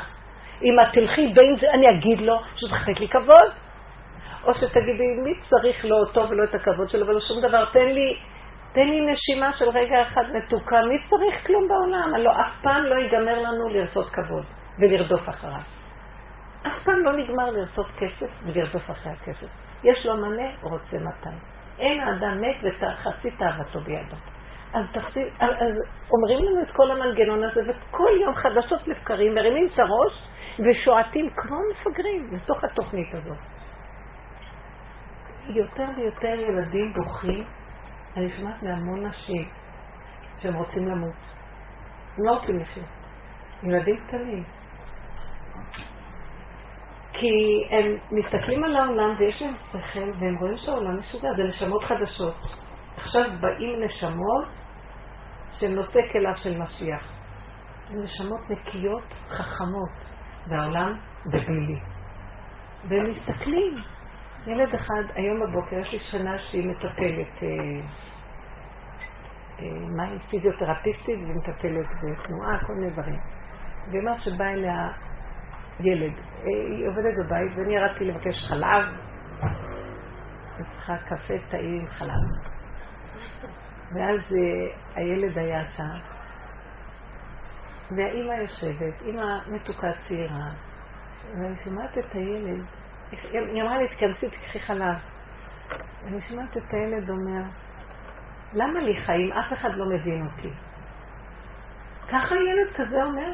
אני חושבת שהוא היה בין, יצאתי ככה בין שבע, שמונה, אולי. למה לי חיים? אף אחד לא מבין אותי. אוף, אוף, נמאס לי. זהו, יצאתי בבית, הייתי עמומה. ואני יודעת שהמטפלת תסתכל על האימא. וכאילו, היא תבקר אותה. מה הולך פה? מה את רוצה מהאימא? היא נורא מתוקה צעירה, יש לה פאה יפה, והיא כל הזמן עשתה ככה, ו... מה, מה רוצים ממנה? אני לא אומרת שהיא אשמה, אני גם לא אומרת שהילד אשם. אני אומרת רק שאנחנו צריכים להפנות את הכל לבורא עולם, ולהגיד לו, זה גדול עלינו פה הדבר הזה. הילדים האלה נשמות מיוחדות, אבל הם באים למערכות הפוכות, עקומות. והמערכות האלה לא מתאימות לנשמות האלה.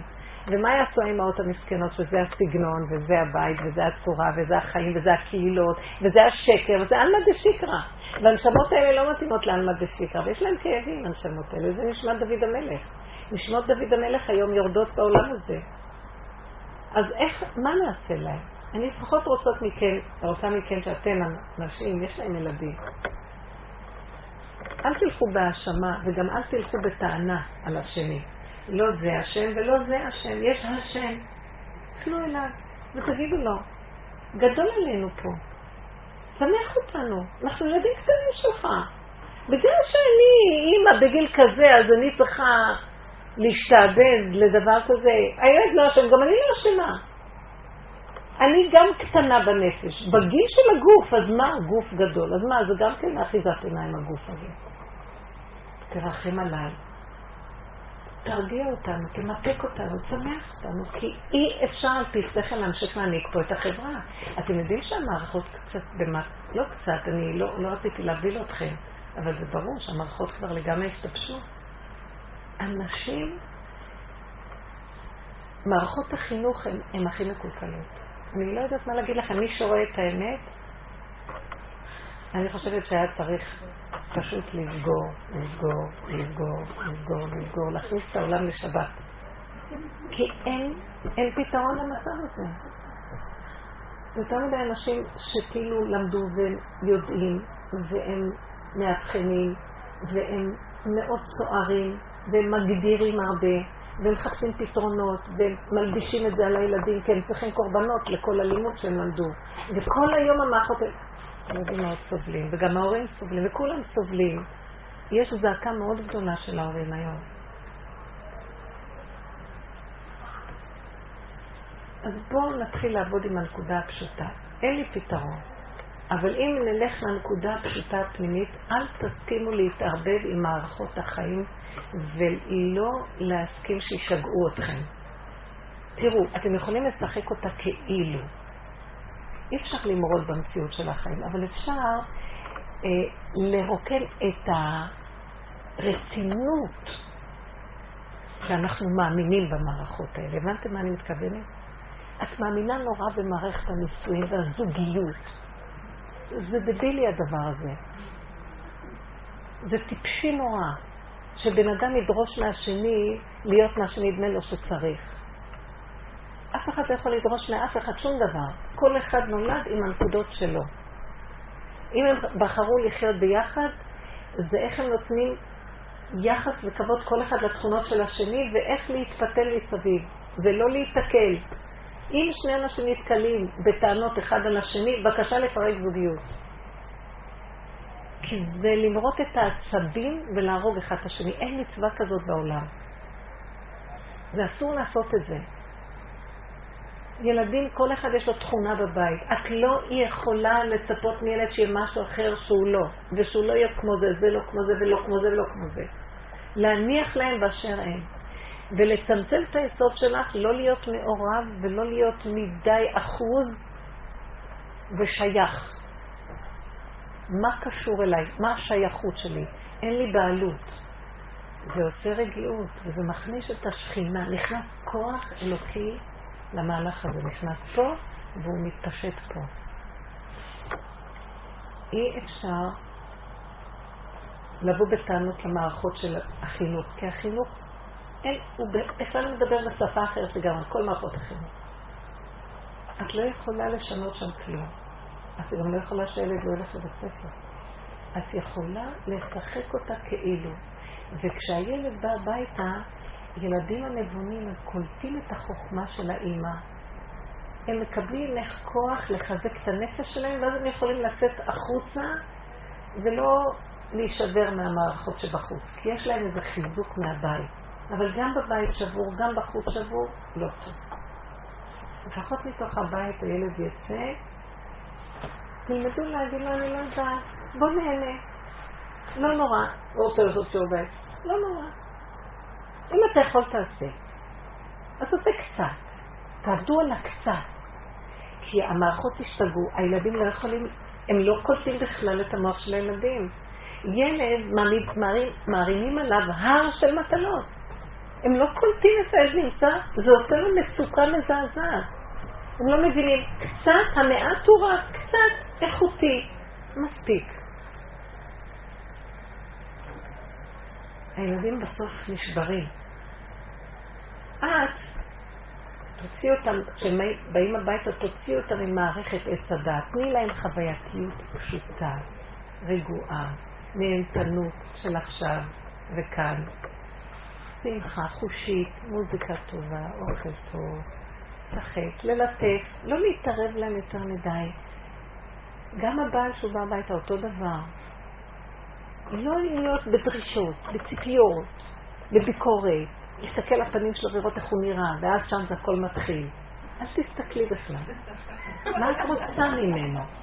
מה אנחנו רוצים ליד בני אדם, רבותיי? מה אנחנו רוצים? זה נורא ואיום. זה אכזריות, זה מאוד אכזריות העולם. חיים כל אחד ביחד ולחוד. הכי טוב, יותר לחוד מה שביחד. כי הבן אדם אוהב את הלבד של עצמו. אין אדם, אין קרבת האדם יותר גדולה מה שלעצמו. ככה זה העולם. ככה הוא ברא, את נולדת לבד, ואחרי מאה ועשרים הולכים לבד מפה. והאדם הוא תמיד לבד, האדם באמת הוא עץ בודד בשדה. אבל לצורך התיקון של העולם שמו אותנו ביחד. כן, לא להתולדות ולהתחכך ודרכם לקיים את התיקון של עץ הדעת דרך המצוות. אבל לאט, קטן, מעט. לא בכזאת רצינות. לא להאמין יותר מדי, כאן העולם הוא, הוא רק פרוזור. תעברו את הפרוזור. לא, עשינו מהפרוזדור טרקלים ושמנו את הספות הכי יפות. ומזיזים אותנו ואנחנו אומרים, מה אתה מפריע לי? כל המצוות שאנחנו מקבלים כלעורר אותנו שאנחנו לא הולכים נכון. מה השם אתה רוצה ממני? לא נתנו לך כבוד, כי זה לטובתך. כי את תגנבי את הכבוד, גנבת את השם, יבוא לך צרות כאבים. את יושבת בכיסא רציני ואת חושבת בפרוזדור רציני, אין כאן כלום. תרוצי, אל תשגיחי, תעזבי. חיים אחרים, בנות, אתם מבינות מה אני מדברת? אז זה חיים. מה נהיה פה? איזה כאבים יש לבני אדם, שמזלזל, ויש מה שנקרא מוסר, ויש חברתיות, וזה לא מקובל בחברה, וסידרנו מערכות ומערכות על מערכות של מוסכמות חברתיות, ותכנים, ואיך אנחנו כבולים בהם ולא נעים וכן נעים, והבן אדם הולך למות מרוב העומס.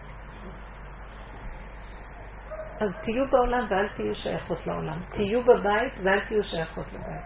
תהיו נשים של הבעלים ואל תהיו נשים של הבעלים. הבנתם מה שאני אומרת?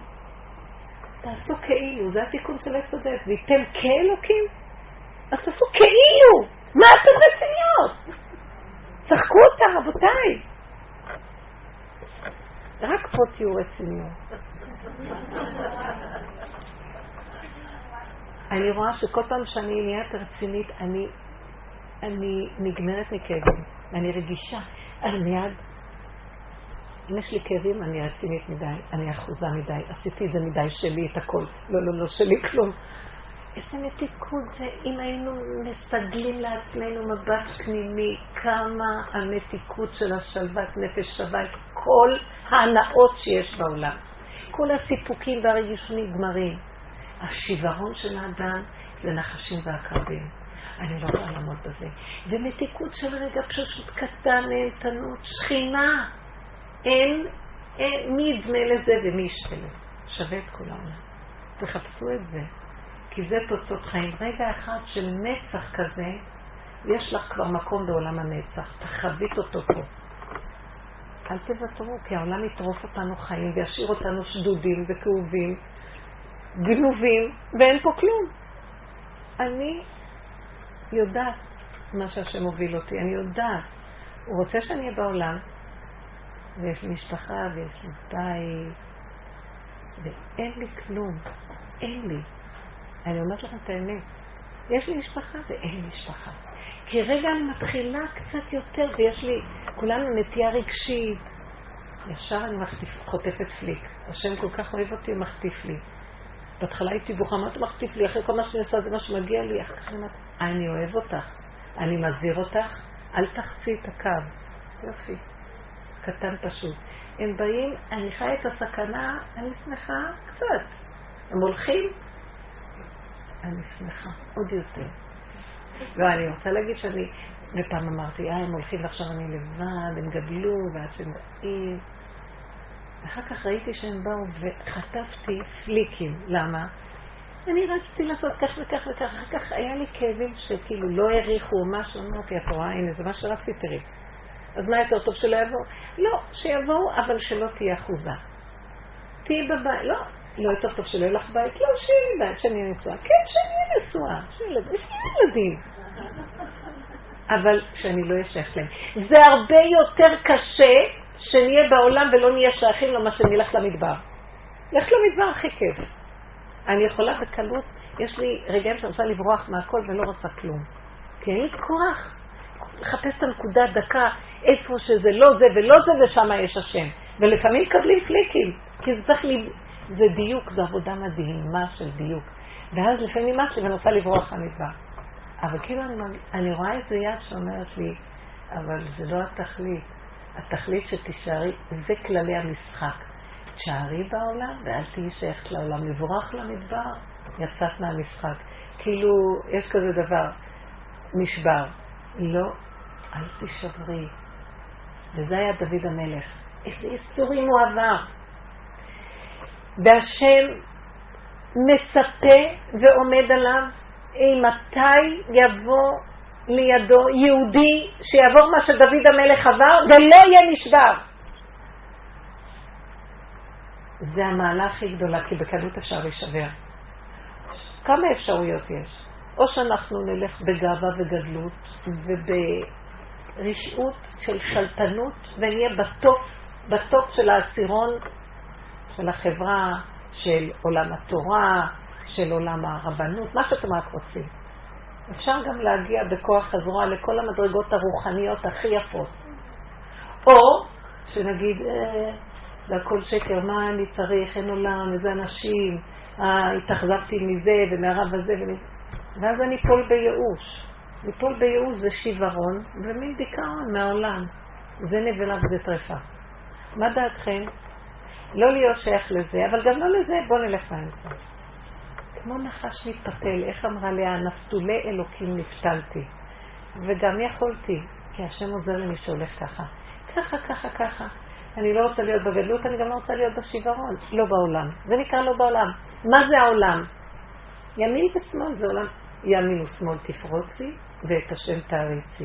זה הגאולה. אין עולם. העולם הזה זה העלם של גילוי השם. הוא נמצא במקום הזה. לא ברעש השם, לא בסערה השם, לא ברוח השם. כל זמן מהדקה. אבא, תשמור עליי. ואם הולכים בגדלות או בדברים גדולים, אז אי אפשר לשמור את הקו הזה, כי זה מבלבל הגדלות, זה יותר מדי אומץ. אז תלכו בקטנה. תעשו שבת בקטנה. תדברו לילדים בקטן. תדברו לבעל קצת. כשאת הולכת לעבודה, תתמסרי עם כל הנשמה קצת. לא משנים לך בשביל מה שאת מתמסרת. אנחנו מתמסרים כמו משוגעים לכל דבר.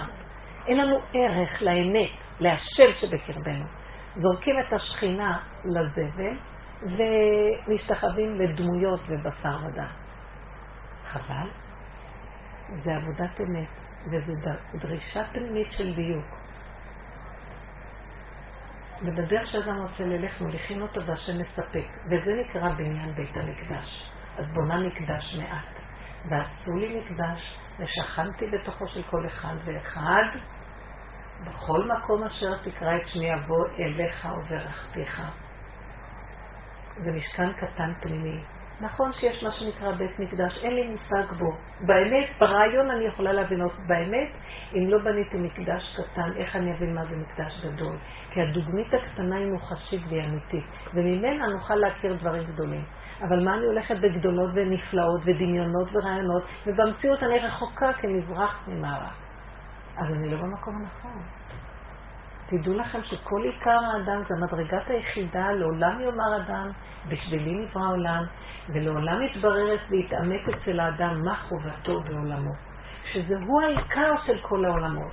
כל אדם פה זה יהודי הראשון, זה האדם הראשון, וממנו דורשים מה שהאדם הראשון לא יכול היה לעשות, שהוא יעשה עכשיו הקטן כקוטנו והגדול כגודלו. כל אחד בדרגת נשמתו, אבל נדרש מכל אחד. ולמה לבזבז את החיים? זה הנקודות. הרגע של המצוקה מראה לנו שאנחנו לא הולכים לחוות, יש המון מצוקות, המון חרדות, אנשים בהסתבכויות, זה הכל בנפש, הכל בדמיון של המחשבה. אין באמת כזה סבל, הבנתם? אין כלום.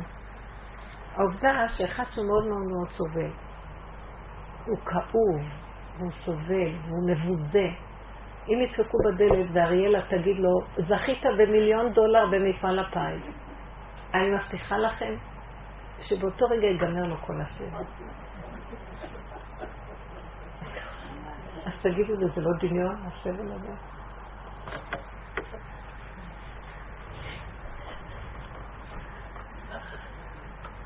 חמודים. איזה עולם. יש את אריאלה בעולם. אני לא מבינה, איך תחזרת זה? איך יצרו עולם כזה? אני רוצה להגיד לכם, העולם משוגע, העולם של הגוי משוגע, ואנחנו היהודים הלכנו אחרי זה. מזל שעוד יש קצת יהודים שהם הולכים אחרי התורה, וגם שם הלכו לאיבוד. אבל יש בתוכם כאלה שמנסים להתעקש לא ללכת לאיבוד. אז בואו נהיה שייכים למעגל הפנימי הזה, שממנו תוצאות העולם. אנחנו הולכים לאיבוד, לא שמתם לב, זה עולם משוגע נהיה. ואיך מאמינים בו?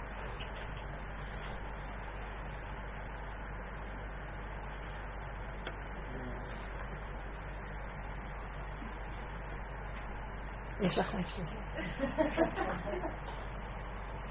זה עבודה, זה תרגול, זה תרגול, זה תרגול. אבל כל הזמן לזכור את יסודות האמת, תכף נחזור עליהם. שאלות מעשיות יעברו קצת. מה יש לך? אני לא להחליט שוב. כשהולכים, במדבר, את אומרת שזה בעצם להתפתק מהמציאות, לברוח מהמציאות. נכון. אם יש מצב שאנחנו כן עושים את זה, זמנית, מוגדר ללכת לשבוע לאו דווקא למדבר, אבל לאיזה מקום. שזה כמו לעשות איזה איזה משהו כזה ניקיון פנימי כזה שבאמת אתה חוזר אחר אחר אתה מתנתק אתה חוזר אפילו עם הילדים זה לא קשור לאמא בלי הזה זה יותר קשור לחפש המציאות הבסיסית שאנחנו חיים אותה עכשיו אני חופש שזה מגיונות טובה ללכת לשבוע ולחזור זה מריחה או שזה לא יודע שזה בסדר מה חושבת קשור אני חושבת לדעת אם זה משהו שאנחנו יכולים לראות אותו כחלק באמת אינטגרל של הפעמים שכדאי לעשות אותו מדי פעם כי כאילו זה כל בריחה אבל זה בעצם כן עושה תוצאה שלהרבה זמן אנחנו נהנים ממנה למשל אני נורא מתקנה בעבוד שלנו שהיו בעלי פעם בובה כמו שדוד המלך ויעקב הם היו רואה סתם וזה היה נפלא אם הייתי רואה כאן כאן החיים הייתי רואה לחיות הרבה יותר טוב ואתה זאת ללכת לכל יום חוץ על המדבר חבורת פלוסים לבד אולי עם חליל אפילו ולדבר עם שם תוך כדי עבודה ואז עושה הביתה כל יום לעשות דבר כזה אז אולי יכולים יותר טוב תראי שעיקר המדרגות של דוד המלך ועיקר המדרגות של משה רבנו לא הושגו מהמדבר הם מושגו מהניסיונות שהיה למשה רבנו בחצר של פרעה ואחר כך שברח למדיין בארץ כוש שאחר כך היה עם ארבעים שנה בעם ישראל במדבר עם עם ישראל הסבל היה מאוד גדול הייתה ביקורת גדולה והיו חדשות לבקרים ניסיונות נוראים אז משם הוא רכש את המדרגה שלו הוא היה במדרגה רוחנית קודם לכך כתוב שם שוטט במדבריות עם הצאן אז הוא היה בעצם במדרגות רוחניות, ויש מדרגות מאוד רמות רוחניות. הוא היה יודע את הרחובות בעולמות העליוני, והיה מתקשר עם המלאכים. אבל כשהשם התגלה אליו בעצמה, אז הוא נבהל. וכשהוא אמר לו, מה זה בידך? אומר לו, מטה. זרוק את המטה והוא נהפך לנחש, אז הוא ברח בבעלה מהנחש. אז איפה המדרגות שלו? אתם מבינים? הוא היה במדרגות גבוהות, מנותק מהעולמות וכשהורידו אותו למעשיות פשוט והוא ראה את המצב הזה אז הוא נבהל וברח אז השם אמר לו תרד מהמדרגות שלך ולך לעם לך רד כי שיחת עמך אז זאת אומרת הוא רוצה לו במקום אחד המפרשים לך רד כי שחת עמך יש בתוכך שחת שאתה צריך עוד לתקן אותה מה אתה מסתתר במדבריות ובעולמות אז זה נכון יש לזה משהו, שהבן אדם מדי פעם הוא קצת צריך קצת, יש הרבה אומץ בעבודת השם פנימית, בדיוק הזה ובדריכות. זאת מילה מאוד טובה. תהיו דרוכות בבית. אל תוותרו לעצמכם. לפעמים אני רוצה, אני מרגישה שאני רוצה ריחוף קצת. ואז יש לי קוטל מי שאומר, תזרי לא לרחף. אל תברחי לריחוף.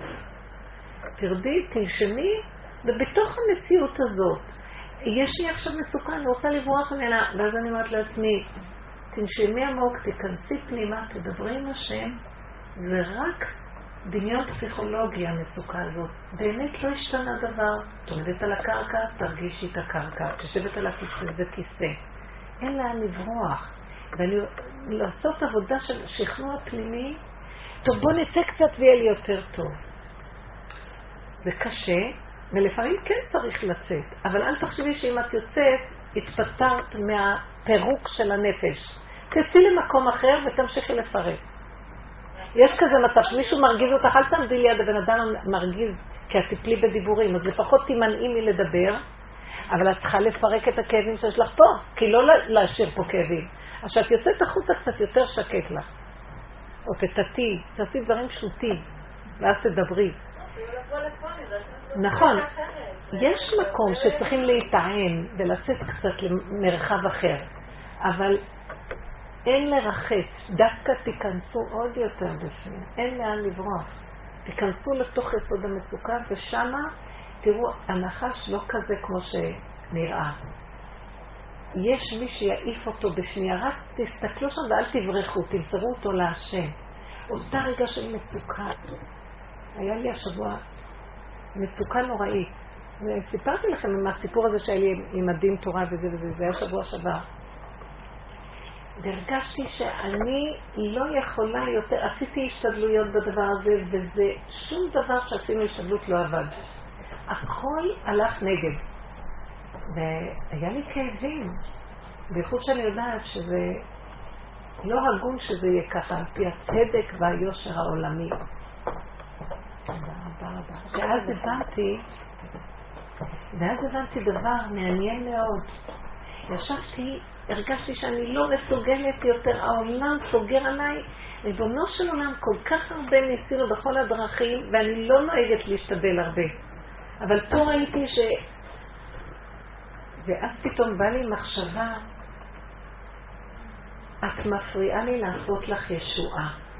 את הולכת יותר מדי עם השכל, ככה זה צריך להיות וככה זה צריך, אז ככה צריך להיות, אז הלכתי לאותו אחד שככה הוא יעזור לי. זה הרב הזה, זה, זה הדיין הזה, זה עורכת דין הזאת, זה, זה עוד כמה אנשים שנכנסו בתמונה, וזה עוד כמה שיחות טלפון, וזה עוד כמה, זה צדיק שגם הלכתי.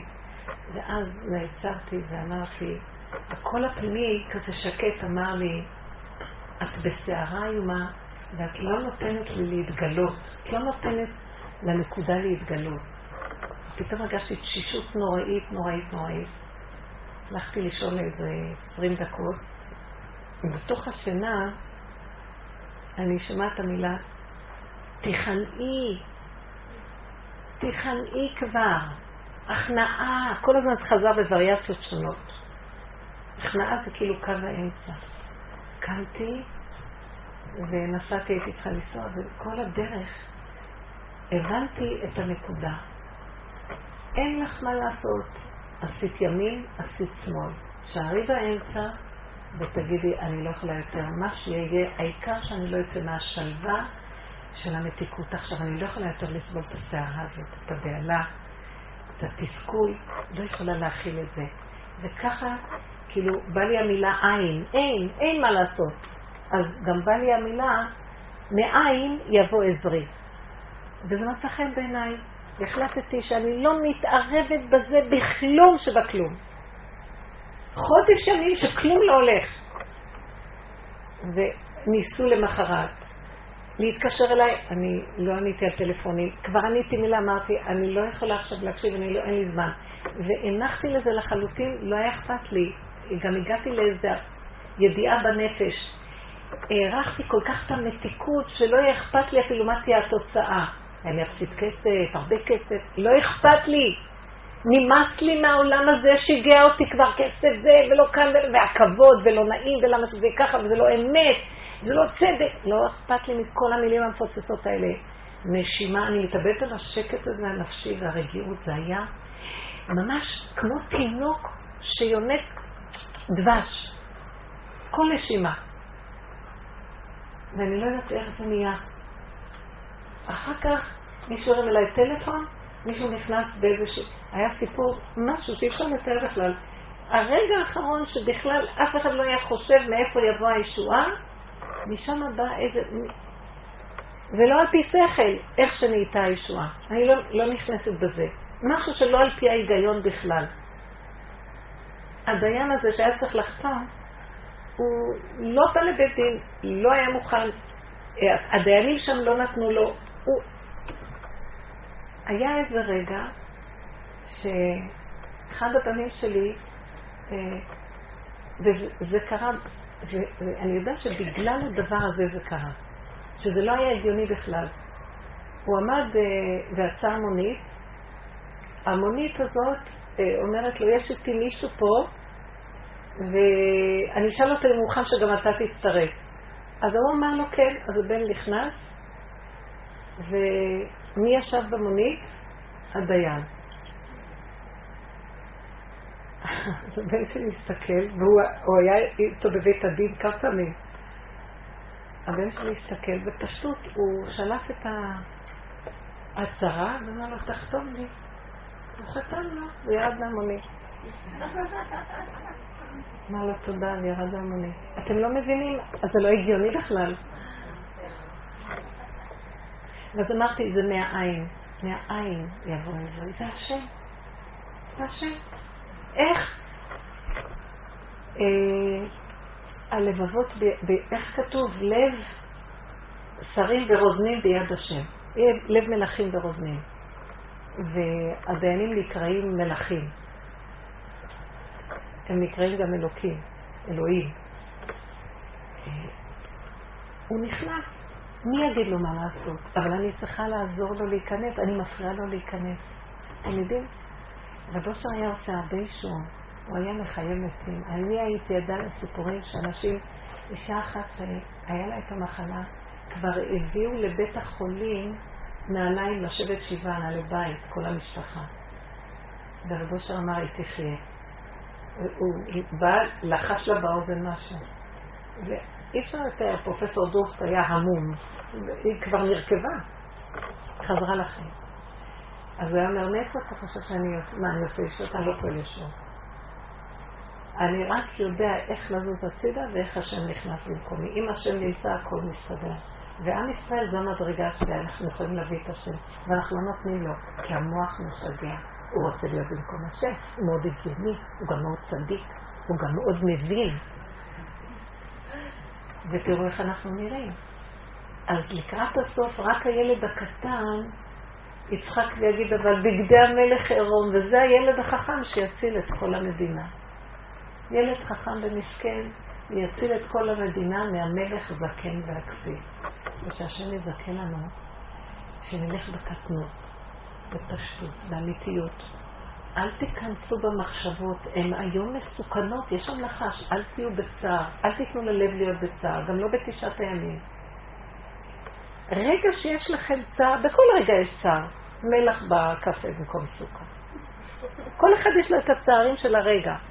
תחשבו באותו רגע, זה הצער של תשעה באב. לא צריך צער גדול, הקטן מציק, אצל השם קטן גדול אותו דבר.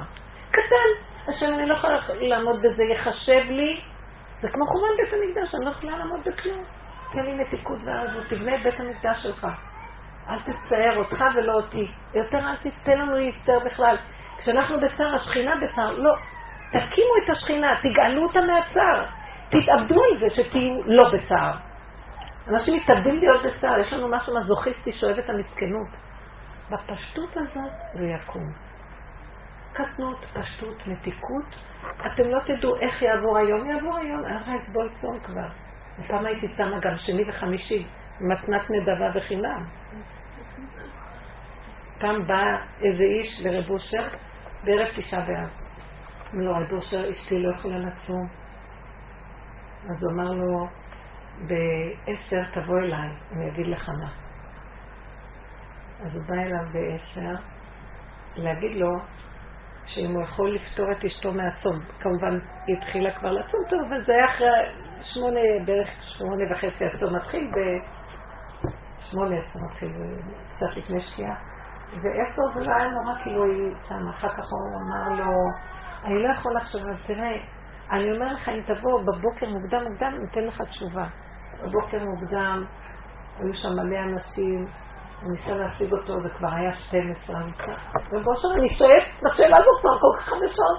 הוא אומר לו, תראי, כבר צמה עד עכשיו שאולי תצום עוד קצת. היא כבר תגמור את הצום. זה דמיון. לסגור את המוח, לא להרגיש. רגע אני פותחת את המוח ואומרת צום, אני נהיית עצובה. אם אני סוגרת, אני לא יודעת עוד רגע, עוד רגע, עוד רגע נגמר. אני רוצה לחשוב את הרגע במתיקות. אתם מבינות? אל תוותרו על המתיקות, כמו ילד קטן, כגמול עלינו, כגמול עלי נפשי, כי לא הילכתי לגדולות ונפלאות ממני, הגדלות הזאת, החשיבות, הרצינות, האחריות. אנחנו, אתם מבינים שאנחנו לא יכולים להכניס את עצמנו אפילו רגע אחד עם חסרנו, משהו, מה כל הדמיון הזה? אנחנו בקטנו בפשוט מול בורא עולם, אין עניין לחשוף את הכלום שלנו מול השני, לא צריך, אין עניין. שמע, אני כלום, מה אתה? אני יותר כלום ממך. לא, אנחנו היינו אצל רבו שמתחרים מי יותר מבוטל מהשני. אין יושבים בספסל, ושם בכל מקום יש איזה ליין, שם זה עבודת הביטול. אז כל, כל אחד היה אה, מרגל על השני מי יותר בביטול. ישר המוח חוטף ועושה עבודות מכל דבר כאילו. אז אותו דבר גם פה, שנהיה בפשטות עם עצמנו, וזו עבודה פנימית עם עצמנו, זה לא סותר כלום בחוץ, שעולם כמנהגו ינהג, אני אתקן אותו, יותר גדולים וחכמים היו פה, תעזבו, תקנו את הנקודה שלכם, מה זה תתקנו? תתקינו אותה, שזה יהיה כיסא שהשכינה תשב, כיסא שהשכינה תשב, הכיסא זה עוז וחברה במקומו, השם יזכה לנו שהימים האלה יקראו מועד, זה ימים שחג צריך להיות ביום הזה, זה יום שהוא מיועד לחגיגה. עכשיו, מה זה יבוא? תביא את זה, אז זה יבוא. כל אחד יביא את זה, אז זה יבוא. מה אתה חושב, שזה ירד מהשמיים? ירד מהשמיים אחרי שאנחנו עשינו לו מקום. למה? הבניין מוכן, מחכה, למה? שנעשה לו רמפה, שישב. וזה אנחנו. עשו מקום, נכון? ישיב לך פעלת השם, נקדש השם כל מיני לך. אפשר קצת לצאת לנופש, לא אמרתי לו. אבל תקחי את העבודה איתך, כי אין מנוחה ואין הפסקה מהעבודה הנכונה. יש נשימה מתוקה. השם יזכה לנו לשמחת הלב, למתיקות, לערבות, לאחדות ושלום, ולקטנות וצמצום. תשמרו על עצמכם, אף אחד לא ישמור עליכם. תשמרו על עצמכם מהמחשבות, מהרגשות הקשות. זה שקר, שקר, שקר. תהנו, תשמחו ותודו להשם כמו ילדים קטנים, והוא יביא לנו את השפע ואת הברכה עד אלינו, אמן, ואת הישועות. תודה רבה לכם, יישר כוח.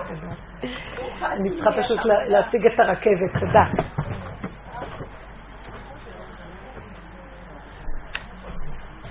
יש לנו זמן. תודה רבה.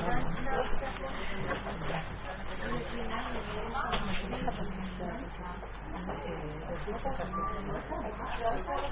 you.